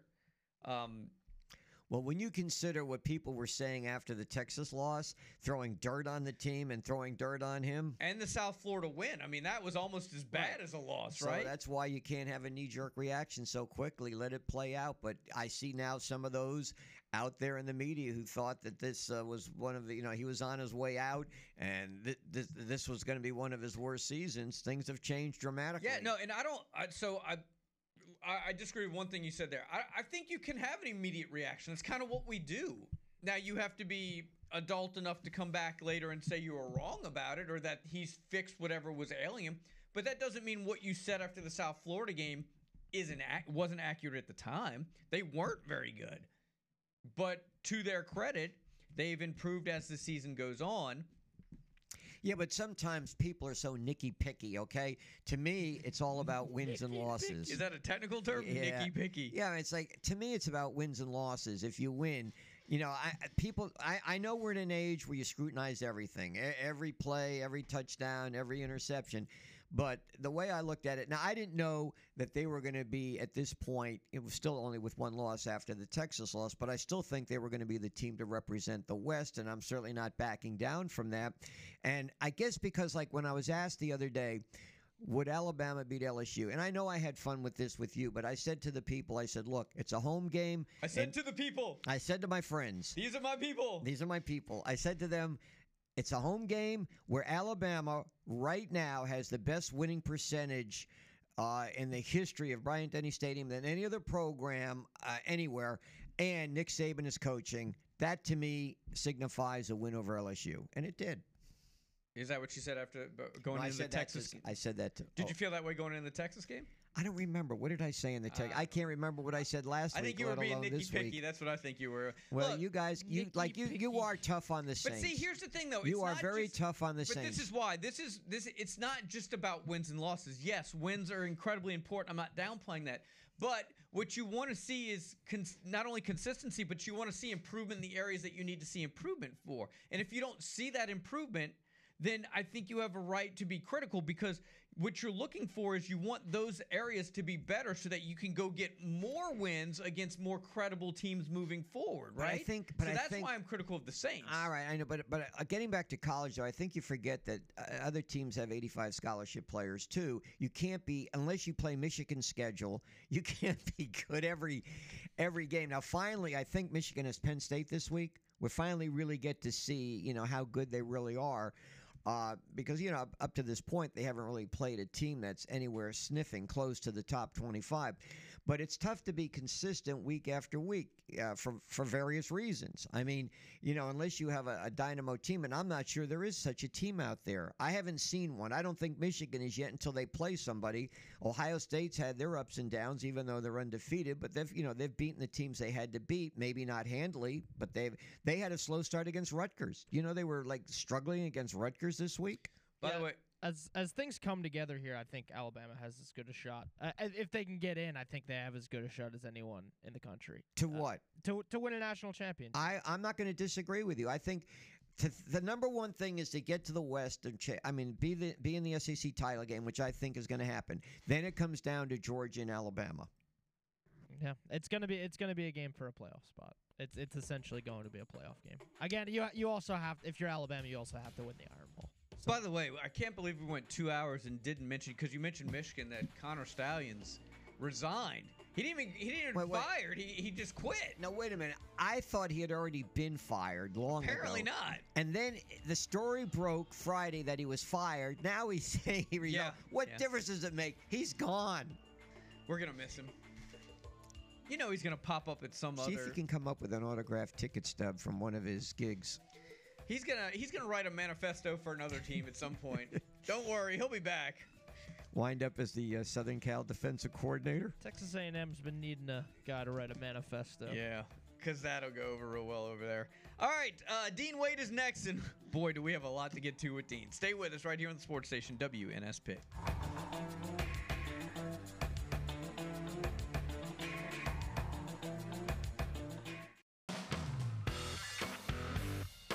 This is the opening kickoff on the country's first FM all sports radio station, 105.5 FM, WNSP, and on the Sound of Mobile app. The latest sports, news, traffic, weather, and timely guests with Mark Heim, Lee Shirvanian, and Michael Bronner. The opening kickoff. Here are Mark, Lee, and Michael. Much as he lets the ball Personal go right. foul. Roughing the passer. Oh, Defense, helmet right under the 15. chin. Contact That to the head and terrible. neck And he area. drove him into the ground. 15-yard penalty from the All right, boys and girls, the moment you've been waiting for. We've been talking about it all day. It's hour number three of the opening kickoff. Mark Heim, Lee Shirvanian, Michael Bronner. We're in the studios of WNSP. Well, every Friday we go out to Dean Waite Associates right near Chick fil A there in Airport Boulevard, and we uh, talk uh, a football preview for an hour, but we can't wait. We're going to get to some uh, calls that happened over the weekend, and of course, we're going to start with that when Michael Bronner was able to bring up some of the cut where Dallas Turner uh, knocked out uh, Jalen uh, Jalen Daniels and sent him to the sidelines. So they came back for one play, but then spent the rest of the game in the tent. Dean Waite, good morning. How are you today?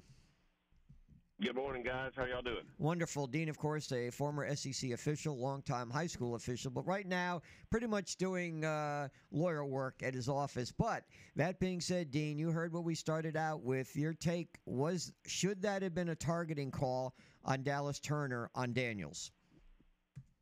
Well, I, you know, I think what it looked terrible. Let me say that. I mean, it looked awful. I think what saved him from targeting was when you slow that thing down, his face mask goes into the center of Daniel's chest.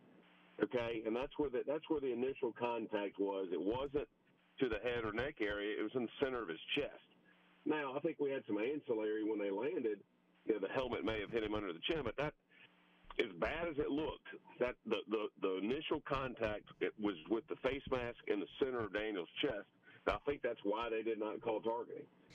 Okay, But it so looked ugly. I mean, yeah. uh, you know, So no targeting, uh, but personal foul. Did so? Do you feel like he drove Daniels into the ground on that one? Because as you watch it, you can see Turner kind of start to turn, but I mean, are we splitting hairs here? Yeah, I think he. I mean, I think he got the roughing. Just it was a little bit. It was a little bit late on the con the initial contact, and then he he did. I mean, it just looked bad. I mean, it looked like he drove him into the ground. I think that's why he got the roughing. It just when you peel it back, it just wasn't targeting. Now, now, listen, he could have saved himself a lot of trouble by making a great form tackle and putting his helmet on the side of Daniels like he's probably taught to do. Uh, you know, and, and he may not have even gotten the roughing at that point. But um, I, I think they were correct. As bad as it looked, I think they were correct not to call the targeting because of where the initial contact was with the helmet. All right, so while we're talking Jayden Daniels, let's stay in that game, right? Because there was a play where uh, LSU got called for a horse collar on Jalen Milroe. Right. But I sent you there. There was that one run by Jayden Daniels where he got flung down, and I think people were screaming Right. for horse collar there. Did the referees miss a horse collar on uh, Daniels at that point? Yeah, it certainly looked like it. I mean, I, I, I saw the same thing you did, which was the Bama player grab him by the inside back collar and jerk him down. Yeah. So, I mean, that's a definition of horse collar. I think they just missed that one. Dean Waite joining us. Dean, you know, the calls like that, I know there everybody's got a different opinion, but was there ever, let's say, a call so obvious in the Texas A&M game where their player Turner an uppercut to the Ole Miss's groin area, the private parts? Was it, it was so obvious. Have you- when- so, do they? Is that a targeting? Is, is that? Is, it sure looked like it. I mean, it was just so obvious. Did they? I don't remember. Did they eject? They ejected him, didn't they? Yeah. Yeah, they yeah they they called it a flagrant personal foul. If there was ever a time to use the old Ron Cherry giving him the business, that was it right there. So uh, he, uh, I mean, that was yeah. I mean, it, that's just completely uncalled for. So obvious. It was so obvious they had to call it a, a flagrant personal foul, which is you know something that basically is is reasonable expectation would lead to injury or something like that. And a flagrant personal foul is an automatic ejection. So I think they were correct to uh, eject the player there. That's just there's just no place in the game for that. Have you ever seen? I've been in, when you were involved in a game. Like as a broadcaster, I've actually seen, let's say, a player injure another person and the officials miss it. But have you ever been on the field when you saw such an obvious uh, punch like that? I mean, yeah, I mean we've had games certainly where you know players are swinging on each other, but not. I've never seen a, a punch thrown that obvious in that particular region of the body. I mean that was just that's ridiculous. All right, he's Dean Waite. All right, let's move on. Uh, Auburn, uh, Vanderbilt. There was a uh, punt. Auburn was covering. Uh, it was a turnover, but Auburn called for a penalty for kick uh, or catch interference. It doesn't look like or appear like there's any contact there. Good call, bad call. What's your take? Well, so there does not have to be contact. All right, so there's a there's a zone that the player cannot enter before the receiver catches the ball, and it, and it's defined by the width of the receiver's shoulders and and, one, and within one yard in front of him. Okay, now do I think the Auburn player got in that zone for a, for a second? Yes, but he to me moved out of the way. he moved to the side and was out of that zone when the Vanderbilt player actually went to catch the ball. So I wasn't in love with that call. I, I've seen a, I'm, I'll tell you this, I've seen a lot worse not called uh, in, in the past couple of seasons. So, but that, but it's a misnomer to say there has to be contact. There does not have to be any contact. But I mean, let me play devil's advocate though, because I know you said you didn't like the call. But based on what you said though, if I if I intentionally go into that zone just so I can jump out of it the last second, just to distract you, couldn't you define that as as interference though? I mean, yeah, I mean, I think, I think, but yes, by the way the the rule is written, you probably could. I just, like I said, I've seen, I, I see every game where guys are are closer, certainly closer than a yard to the receiver, and it's not called. And so the Vanderbilt player, to me, had he had a clear path to the ball Yeah. once the once the Auburn guy moved out of the way. I, I just I thought it was a little ticky tack. I mean, uh, you know, but uh, uh, you know, I'm not technically within the definition. It was maybe kick, kick catch interference, but they don't call that very much. There's a lot worse it's not called. One of the confusing eh, calls I say to me is is when a receiver catches the football, gets hit, and then fumbles. Did he have possession long enough? Let's go overseas to Germany. In the Kansas City win over Miami, Miami's got the ball late in the first half. Tua throws a pass to his left. It's in the backfield. Tyreek Hill, Tyreek Hill catches the ball. As he turns, he's hit. The ball comes loose. Kansas City recovers, and they score a touchdown, which proved to be the decisive touchdown. How long? I, I don't understand how long you have to hold the ball to be defined as making a catch, resulting in a fumble. Yeah. Yeah, I, mean, I didn't. I thought that was a no catch. I mean, it, it, that contact happened. I mean, to me, almost immediately after he he caught that ball, and, and you have to make a football, what they call a football move, which is anything that transitions you from a receiver to a runner. I just didn't see anything that trans. I don't think he had. To me, he had not cut up the field yet. Uh, you know, I, he was still moving laterally. I mean, and it was. I mean, uh, it was bam, bam, a catch, bam, hit. The ball comes out. I was shocked that they uh, ruled out a reception and a fumble. I really was.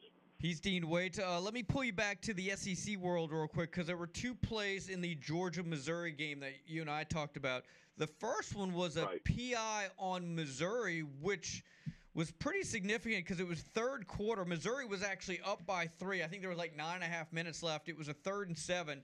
Missouri gets hit with a PI. Uh, Drinkwitz goes nuts. Georgia gets the first down. Would you see on that play? Was there was there PI there? Yeah, I wasn't in love with that call. I mean, there there was a little bit of contact, but I I, I didn't think it was enough to to throw the flag. Th- those guys on Saturday were uh, real real quick with the flag on, on pass interference. There was a, there was a call that went against Georgia that was even worse than that one. I mean, there was almost no contact. Yeah. Uh, and, and Georgia got flagged for pass interference. I- they were just, they were, for whatever reason, they were real quick on the trigger on Saturday. Yeah. Um, and I, I just didn't think either one of those calls was enough to warrant a flag. Okay, so that you covered both of them right there. Okay, so here's my other question before we let you go.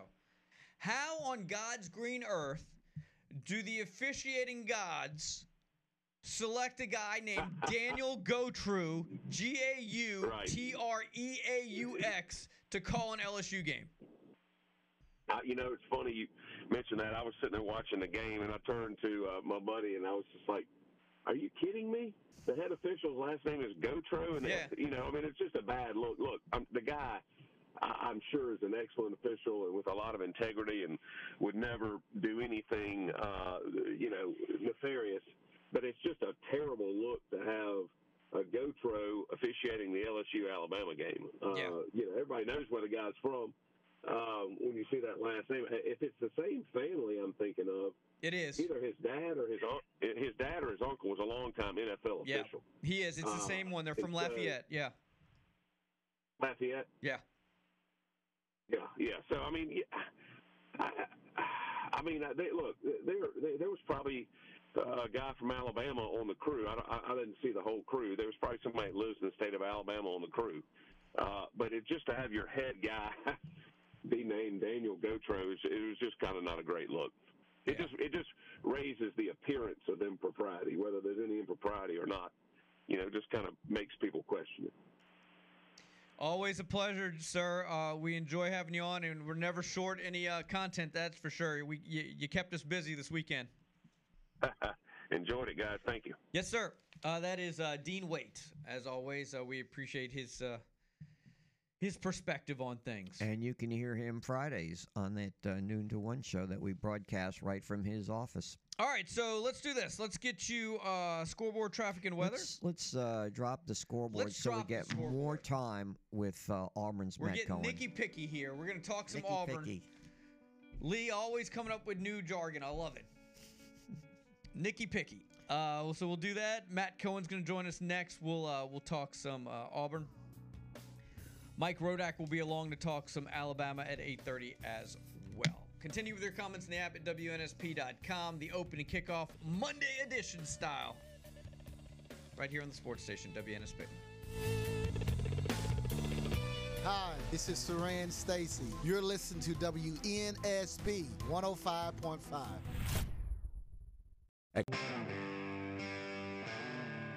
Yards, seen him do a lot of that the last couple of weeks. And there's Jarquez Hunter, who busted on the second play.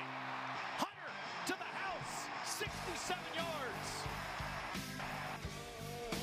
822, thanks for hanging with us on this Monday edition. The opening kickoff, Mark Lee and Bronner, all from the studios with you right here on the sports station WNSP. One of uh, Hunter's two long touchdown runs to get Auburn off to an early lead against Vanderbilt, which they won, putting Auburn now at five and four, just one win away from being bowl eligible. And always look forward to hearing from Matt Cohen, who covers Auburn for AL.com, to get his grading system, his grades on how Auburn did. Matt, thanks for joining us. Good morning. Good morning, guys. Thanks for having me. How did you grade the offense this week?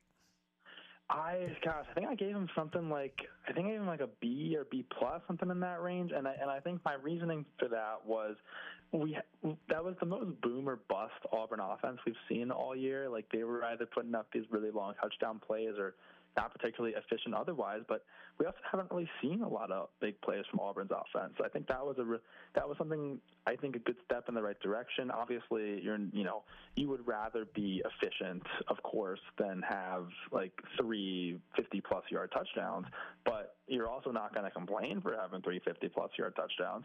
Um, I don't think we've seen. I'm, I, I think those three touchdowns, the 67-yard Jarquez Hunter run, the 56-yard Jarquez Hunter run, and the 53-yard Rivaldo Rivaldo Fairweather touchdown, were Auburn's three longest touchdowns of the year. And they all came in one game.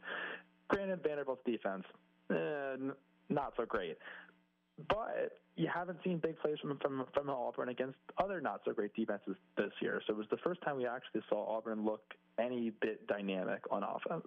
Yeah, and to your point, Matt, and thanks for joining us. Like the receivers certainly didn't help this this Auburn offense over the week Yeah. over the weekend with the drops. I mean, that's just it, it just can't happen. Yeah, I believe that was. I think the five drops. I forget who had the stat, but but someone said it was. I think Auburn's most drops in a game in like three years. Um, and and and they were not like you know even questionable drops. Like they were egregious drops.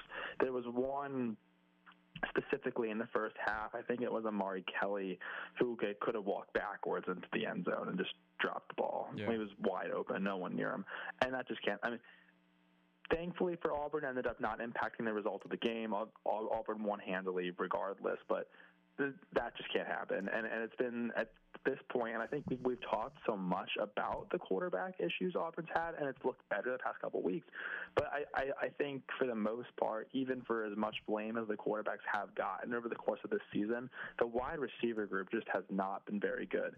Like uh, Jay Fair, who's one of the slot receivers, um, had I think 93 yards in a game against Samford way back in the early September. He is still at 284 total yards for the season because of that Samford game. He is still Auburn's leading receiver. Like uh, it, it, they just have not had anyone who's produced at any reasonable amount, uh, and whether it's the drops, running wrong routes, just an an inability to get open. There is not a playmaker in this wide receiver room right now. Matt Cohen, AL.com. So here's my point. You've got two wins for Auburn back to back, and obviously Auburn fans excited about that. But here's my point. Are they really progressing that much in lieu of the fact that the opposition they've played is a lot lesser than the four game losing streak? I mean, is there really improvement or is it just because they played weaker teams? I think it's a bit of both. I think you know it's it's easy to say like when you look at the schedule, Auburn has beaten every team it was favored to beat, and it's lost to every team it was favored to lose to. Like if if if you're Vegas, you've been perfect on Auburn so far. The um, but I think to the same point, some of the issues during the four game losing streak was less that they lost, but more of how they lost. They did just with anemic offense, the quarterback issues. I mean, the the wide receivers, all of it just was not good at all. But I also think in these wins, Auburn's looked pretty comfortable doing it. Like it's not been Auburn's came in against these lesser opponents and just kind of scraped by. Like they they have looked good in beating lesser opponents. They figured out some some of the kinks on offense. At least it looks that way. Um, and and you know maybe that's not a permanent fix. It's just getting a little bit better. So I would say yes, they are improving because they're not scraping by like they did against Cal when they barely won out there against a team Auburn's much better than. So I, so I would say yes, but uh, but obviously you know, to take with with a with a grain of salt because it is the Mississippi State defense and the Vanderbilt defense, and you're going to play Arkansas next week, which is not a lot better. Um, so I th- I think the Arkansas game will be the first time that Auburn's going to have a situation where it's going to be favored to lose that has a legitimate chance to win. So this could kind of break that streak Vegas has been having. Um, but I, I do think it's the way in which they've won has been more important to me than than who they've beaten, at least in my opinion. Uh, be- before we let you go, curious, uh, what was it like in Nashville, man? Clearly, Auburn traveled really well. You got the whole construction thing going on. It, it just it was it was kind of weird, right? That was a memor. I will never ever forget that stadium. So beyond the fact that that was a, a that was no question an Auburn home game. I, I like I would say the it got to be 80-20 Auburn fans in that stadium. Um, but what I will never ever forget is to get into the stadium because there's actually not really a gate available for the stadium because of the construction right now. Really, the only ways to get in are you go like into the basketball arena, cut across the court of their basketball arena, and then down a ramp on the other side of the arena into the football stadium, or cut through center field of the baseball stadium, kind of the same way into a ramp into the football stadium from the baseball stadium. And then once you're in there, at least from a media perspective, you're on the wrong side of the stadium to go to the press box. And the only way to get to the other side of the stadium is to go across the field. So you walk down onto the football. I mean, we can we can go on the field anyway, obviously, but but you have to walk down the stairs onto the field, around the back of the field, and then up the stairs on the other side to go to the press box. And then if that wasn't weird enough, you then to actually do the post game interviews, the visiting locker room is a tent in the parking lot behind the stadium. So you walk out of the stadium entirely to the post game interview area, which we did in plastic chairs in the parking lot. Um, and I think Hugh Freeze was actually in the trailer that was the main office for the construction facility. So the, the whole thing was so odd. Um, and like we all joked about it, it was fun. But like I, I on the one hand, though, as funny as all that was, I do not know how it's safe to play a football game in an active construction site. Man, Like, we we got to run, man. Really dangerous. We really appreciate it, Matt. Thanks so much. We got to run. Thanks for having me, guys. Talk Yep. to you soon. Yep. Chick fil A. I could eat there seven times a day. Where the people laugh and children All right, 832. I know you waited long enough. Here is your Monday chance for some fried deliciousness compliments of WNSP. Jalen Milroe, 100, what was it, 155 yards rushing, but that is only the fifth highest total for an Alabama quarterback. Name the Alabama quarterback that holds the record for most rushing yards in one game. I think, and it was over 200 yards a game. If you know the answer, 694 1055. Let's talk to Mike Rodak now. He attended the game for The Athletic, covering uh, Alabama football. Mike, welcome to the show. Good morning. How are you today? I'm doing well. Thank you very much. Hey, hypothetically speaking, I asked this question earlier. If Daniels had stayed in the game, if he had stayed in the game, could that have changed the outcome I wouldn't rule it out, but I think at that point you could kind of feel, you know, the game was Mike, first of all, I interrupt. in Alabama's control. I got to interrupt. I apologize. 24 7 sports.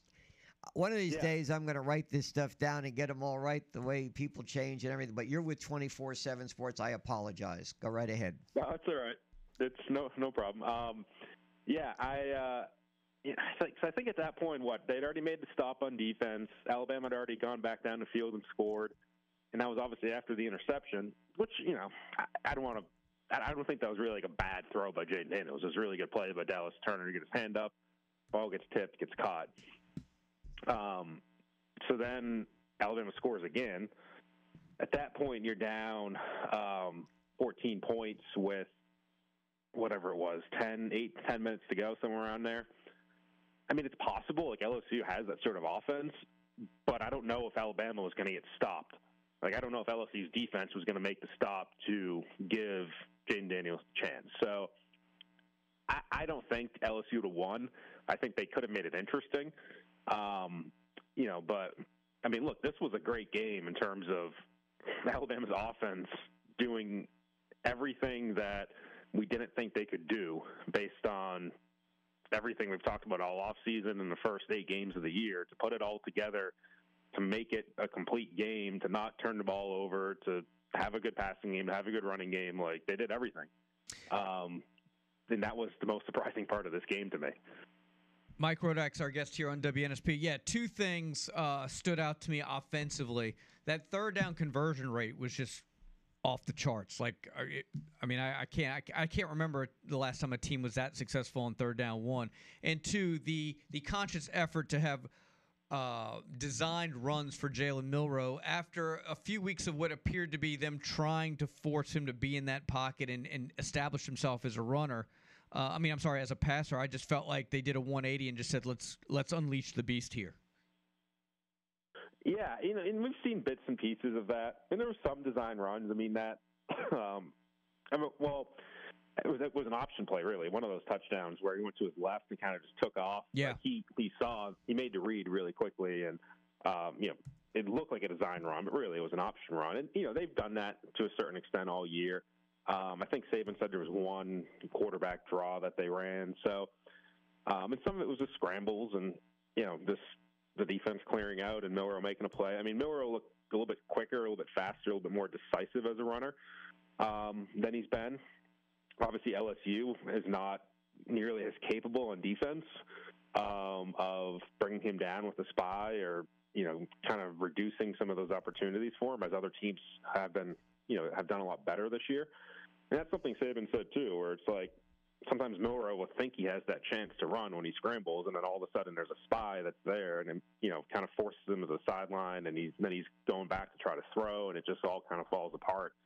You don't really have those plays in this game. So I don't think LSU, especially at linebacker, just doesn't really have the guys. I mean, Harold Perkins, but that's not wasn't really his role. Didn't seem like so. I mean, part of it's the LSU defense. Like, I think we can all agree that like I don't think Milrose can do this every week um, and, and put up 42 points and have four rushing touchdowns look that good. You know, that's just LSU's defense, but it's still there's an improvement curve from where he was obviously last year, but also earlier this year too. So, um, you know, is it play calling? I think maybe partly, but I, I, I just think it's Milroe kind of making better decisions and, um, you know, again, uh, this looked fresher to me. Maybe it was the bye week. He just looked a little bit fresher when he was taking off and running and a little bit harder to take down. Mike Rodak, 24 7 Sports, on the line with us right now. You know, Mike, prior to the season, Perkins was considered one of the outstanding defensive players in the SEC, if not the country. Yet, it looked to me like he did a disappearing act in this game. What? Why was he not more of a factor?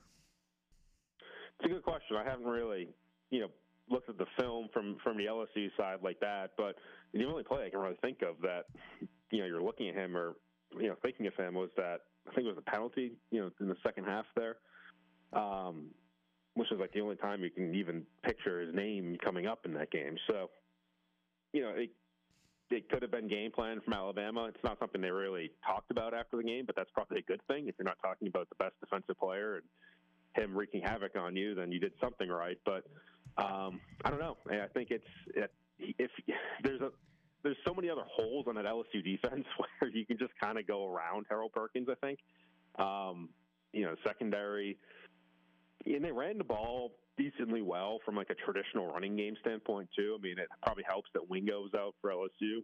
Um, they didn't just they didn't run the ball a ton though. Like there was some Jase McClellan, there's some Jam Miller, there's some Roydell Williams. Roydell Williams averaged over nine yards a carry, but it wasn't as if they were just handing it off all day and pounding against that that uh, LSU defense. It was a lot of Milroe, um, and I mean that's just credit to him. It's it's the best game we've ever seen from him, and um, if he can replicate it a couple more times here, then Alabama's going to be really in good shape. Yeah, and and for them to win the way they did, and if you had told me Will Reichard was going to miss a couple kicks, I would have been, man, you you you'd been tailgating too early. Uh, that that that I did not see coming. Um, have you all had a chance to talk to Reichard about that? And is it was it, do we just chalk it up as a bad day? I mean, that's that's Mr. Automatic right there. Yeah, we haven't. Um, we probably get him twice a year at at most. Yeah, um, it's been a while with him.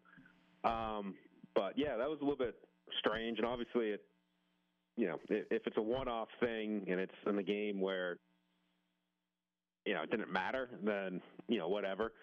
Um, obviously, there sometimes are games where it matters, and they could have mattered in this game. I mean, it was something we were talking about in the press box in the second quarter so that if this game keeps going back and forth, then Alabama missing that field goal you know, certainly could have made a difference. But um, obviously, it didn't end that way, and he had the you know the late miss too in the fourth quarter. So you know maybe I don't think he's injured. I don't think it's anything like a, big deal, but um, kickers sometimes can kind of get in their own heads, and you know one miss leads to another and, and to another. So um, hopefully for Alabama's sake that doesn't happen. You know, it's ironic that Reichard went over 500 points, which is uncharted uh, in the history of kickers. Uh, and FBS, uh, and yet still missed the two field goals. You know, I mentioned uh, in the pregame and then afterwards, I think the postgame, I have never seen Nick Saban laugh or be giddy in a sense in such a, a huge game like this. Was he that way in the post game interview? Uh, not really. Um, just kind of normal. Um, it wasn't exuberant. And I think the biggest thing that stood out to me from Saban post game is he, he was kind of looking forward a little bit, which you know obviously for him is a little bit unusual. You know, you don't often hear him um, kind of jumping ahead a little bit, but he was already talking about you know giving ourselves an opportunity if we can um, essentially you know potentially win the West, which I think in his mind he's saying, all right, we're clearly going to win the West. All they have to do is win one of, of you know their two remaining games, um, SEC games, and they win the West. And he's talking about you know going to Atlanta and giving themselves a chance. So in his mind, he was skipping ahead a little bit, um, which I think he's going to backtrack on that a little bit today when he talks at noon because there's going to be a lot of talk about this Kentucky game being a little bit of a trap game for Alabama. You know, coming off the big LSU, there's a lot of those traditional elements at play. Coming off the big win over LSU, um, it's you're going north in November um, to a colder environment. It's going to be about high 40s, you know, low 50s for this game. A morning kickoff, a smaller stadium, less energy. A team that's reeling a little bit in Kentucky, lost three over the last four. Um, there are some trap game elements at play. I think Saban gets that, and he, he's always very in tune with his team and what they need to hear. And um, there's going to be a lot of you know focus on what Kentucky can do. And you know they have Ray Davis, who's one of the best running backs in the SEC. Um, you know, it's still a capable Kentucky team. They're not bottom of the barrel by any means. So, um, yeah, I think to hear him talk about Atlanta and the SEC championship and winning the West, like it's all true and it's all stuff that we talk about. But to hear him talking about that after the LSU game is a little bit unusual to my ears, at least. Yeah. Hey, uh, speaking of Saban, uh, what I thought was a little unusual, uh, video caught him on the field with Aaron um, Anderson, one of his former players that plays for LSU now, talking about how he'd be playing more if he was still at Alabama. Now, Saban had a smile on his face, so uh, they were having a good time. I, I thought that was maybe, maybe that's not out of character. We just don't see it very often. Right. Yeah, you don't always hear it. Um, the irony is that it's it was an ESPN camera that picked it up, and E Yeah. ESPN is obviously you know in bed with the SEC. I don't think Alabama's thrilled that you know got on audio like that. Right. Um, you know, not that those are private conversations. I mean, there's a big group of people around and cameras and all that. I think guys should know better, but at the same time, it's like I'm sure Alabama or Saban especially would love for you know that not to get out there, and it's a little bit. It's a little bit borderline in terms of like I not that I, don't think Brian Kelly's going to make a big deal out of it, but you know you can kind of throw out the word tampering or um, you know talking to another team's player about that sort of thing. I mean, it would upset some coaches to hear a, a coach on another team saying you would play more if you were at my school. In this case, it's a little bit more retrospective because you're talking about a decision that happened in the past. Yeah. Um, and you know, in either case, I don't know. Like Aaron Anderson is kind of he's a part of that LSU offense. He played a little bit. I think he would be a part of this Alabama offense. He would play at least a little bit. But they're rotating so many guys that he would just be another one of those five or six guys that they're playing. So I- I don't know if it's you know the worst decision in the world. He's going back home, you know, with his, with his family and all that. So, and it's not like it's not like Nick Saban was trying to get Aaron Anderson to come back. That wasn't how I read that. No, not at Uh, all. Because Aaron Anderson, when yeah, he would need to be a grad transfer to transfer again and not sit out. So it wasn't fishing for to try to get him back. It was more like, hey, like maybe you didn't make the right decision here. And he kind of said it with a smile on his face, but I think he was being serious Yeah. about, uh, you know, we would have loved to have you, and you know, why'd you leave? Essentially. Do you think there's enough time in the schedule for Jalen Milroe to make a case for Heisman? Uh, no. Um, I mean, unless he goes, and you know, the voting is right after it ends, right after the championship games. Um, unless he goes and puts 40, 45 points on Georgia and looks like he did against LSU, I think you might have a hard time doing that. Um, you know, we'll have to see how much he plays against Chattanooga. Not that that's going to weigh any, heavily in anybody's mind, but other than that, you're talking about Kentucky, which again, I can see them kind of being a little bit lethargic in that game, and then Auburn, which you know maybe they'll put up big numbers in Jordan Hare, but it doesn't often happen. Um, so I don't know if there's enough runway in terms of like the defenses they're playing and the, the games that they're going to be playing for him to replicate what he just did against LSU. And I mean, it's going to take a lot. Uh, it's going to. It's also going to take the other guys falling off. You know, Michael Penix, especially, who's I'd say the favorite right now. So, you know, he could get some votes. Like when they release the top ten voting, I'm sure his name will be on there with at least a few votes. But, um, yeah, I'd be shocked if he won it. Uh, before we let you go, Mike, um, knowing where this team was after Texas, even the South Florida win, and where they are today, you've covered this team a while. Could you argue that this is Saban's best coaching job or best best year of coaching? Yeah, I mean, it still depends on how things end. Um, you know, if they let's say they lose to Georgia and they go to the uh, Cotton Bowl or something and they win that, you know, you have a 11 win season. Um, I guess that would be, and you know, you're that's a good finish. Like, but I don't know if anybody's going to call that his best coaching job. Um, I think if they had won it two years ago, I mean, there was a lot of talk about that being his best coaching job. You Yeah. know, with a first year starter and Bryce Young and a fairly young team, and wasn't quite as talented as the team the year before. Um, even Kirby Smart, I think, said it after you know Georgia won that that was Saban's best coaching job in his mind. So, I think if they go all the way and they win it, the national title this year, then yes, I think it would, certainly would be. Um, but for me, it's still.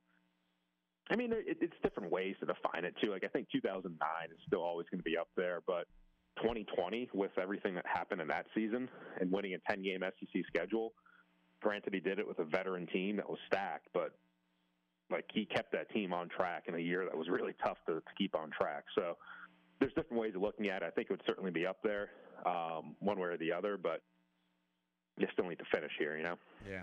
Hey, uh, tell people how they can uh, continue to follow your coverage of all things Alabama as they try to finish. Yeah, um, on Twitter, X at Mike Rodak, and uh, on Bama247.com. Have a great week, Mike. As always, we we enjoyed it. You too. Thank you. Yep, that's Mike Rodak. I uh, want to tell you guys, by the way, speaking of Alabama, WNSP's watch party is set for this Saturday. That's right, 11 a kickoff. versus Kentucky. We're back at the outsider at the corner of Cedar and Dolphin Street. T-shirt giveaways, WNSP T-shirt giveaways. Your chance to win an official Alabama jersey, compliments of the vault. You got to be present to win that, by the way. But the outsider, 22 TVs, beer, food specials, and you know what? A chance to win Iron Bowl tickets. So come on by and cheer on your Tide at WNSP's Alabama Watch Party this Saturday at the Outsider at the corner of Cedar and Dolphin Street. One final segment of the day your calls, your comments, your questions, your criticism. It's the opening kickoff right here on the sports station, WNSP. Hi, this is Bo Mattingly, co-producer of Training Days, Rolling with the Tide. If you're listening to WNSP 105.5 Mobile.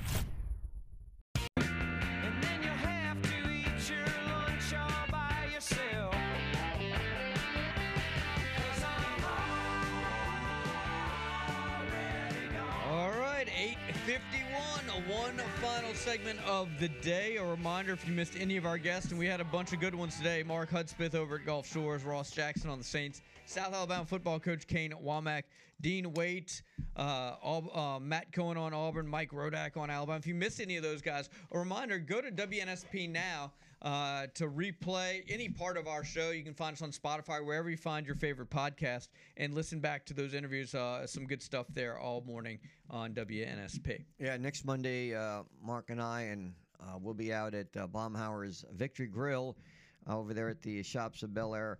And you don't have to wait for us to get out there. You can go out there tonight, watch the uh, NFL game that's going on between the Chargers and the Jets. They have happy hour uh, every day, Monday through Friday, 11 a to 6p. By the way, John got the uh, answer to your Chick fil A, so he's got a little fried deliciousness compliments of WNSP. Harry Gilmer holds the record for quarterback rushing yardage in one game over 200 yards. I think it was like 216 back in 1945, two years before I was born. What? Yes. Stop it. It is. What year was that? 1945. I couldn't, you know, I'll tell Doing the quick math here, so couldn't that would find mean 47. I could not have found. I tried to find it. I spent so much time trying to find because they put Jalen Milroe fifth all-time record. So I wanted to know who was number one. I thought it might have been a wishbone quarterback. I did see uh, Steadman Shealy was like second, and even Tyler Watts was third.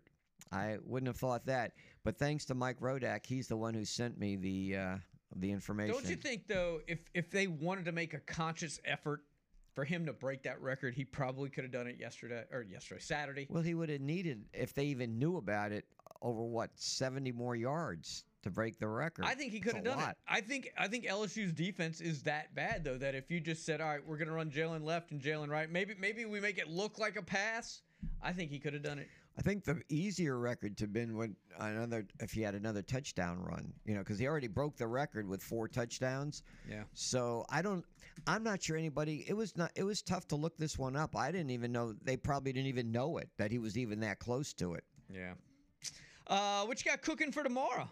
Well, Travis Ryer joins us usually every Tuesday, and it's not going to be just about Alabama football. To get some stuff in there about their basketball team. They open tonight. We're carrying the game at seven o'clock. They're playing Morehead State, and we'll we'll talk to Travis about that. Jerry Palm will give us his take on the second college football playoff poll, which comes out tomorrow night. But he's pretty accurate or pretty uh, up to date on that. Also, get his. Uh, take on some of the big games coming up this weekend. I think Michigan Penn State is certainly a game. Also, a Georgia Ole Miss. Yeah, I think is a really neat game, as well as you know to our way of thinking, Alabama and Kentucky. And I have a, a friend of mine who I haven't really talked to in quite some time. He's with the Kentucky Radio Network, Jeff Pecora. He's going to join us. All right. Uh, interesting uh, that Rodak brought up potential trap game here for Alabama. He laid out a couple of of, of solid reasons. I didn't. I never really looked at Kentucky as a trap game because, first of all, Kentucky's a decent program. They're not a program.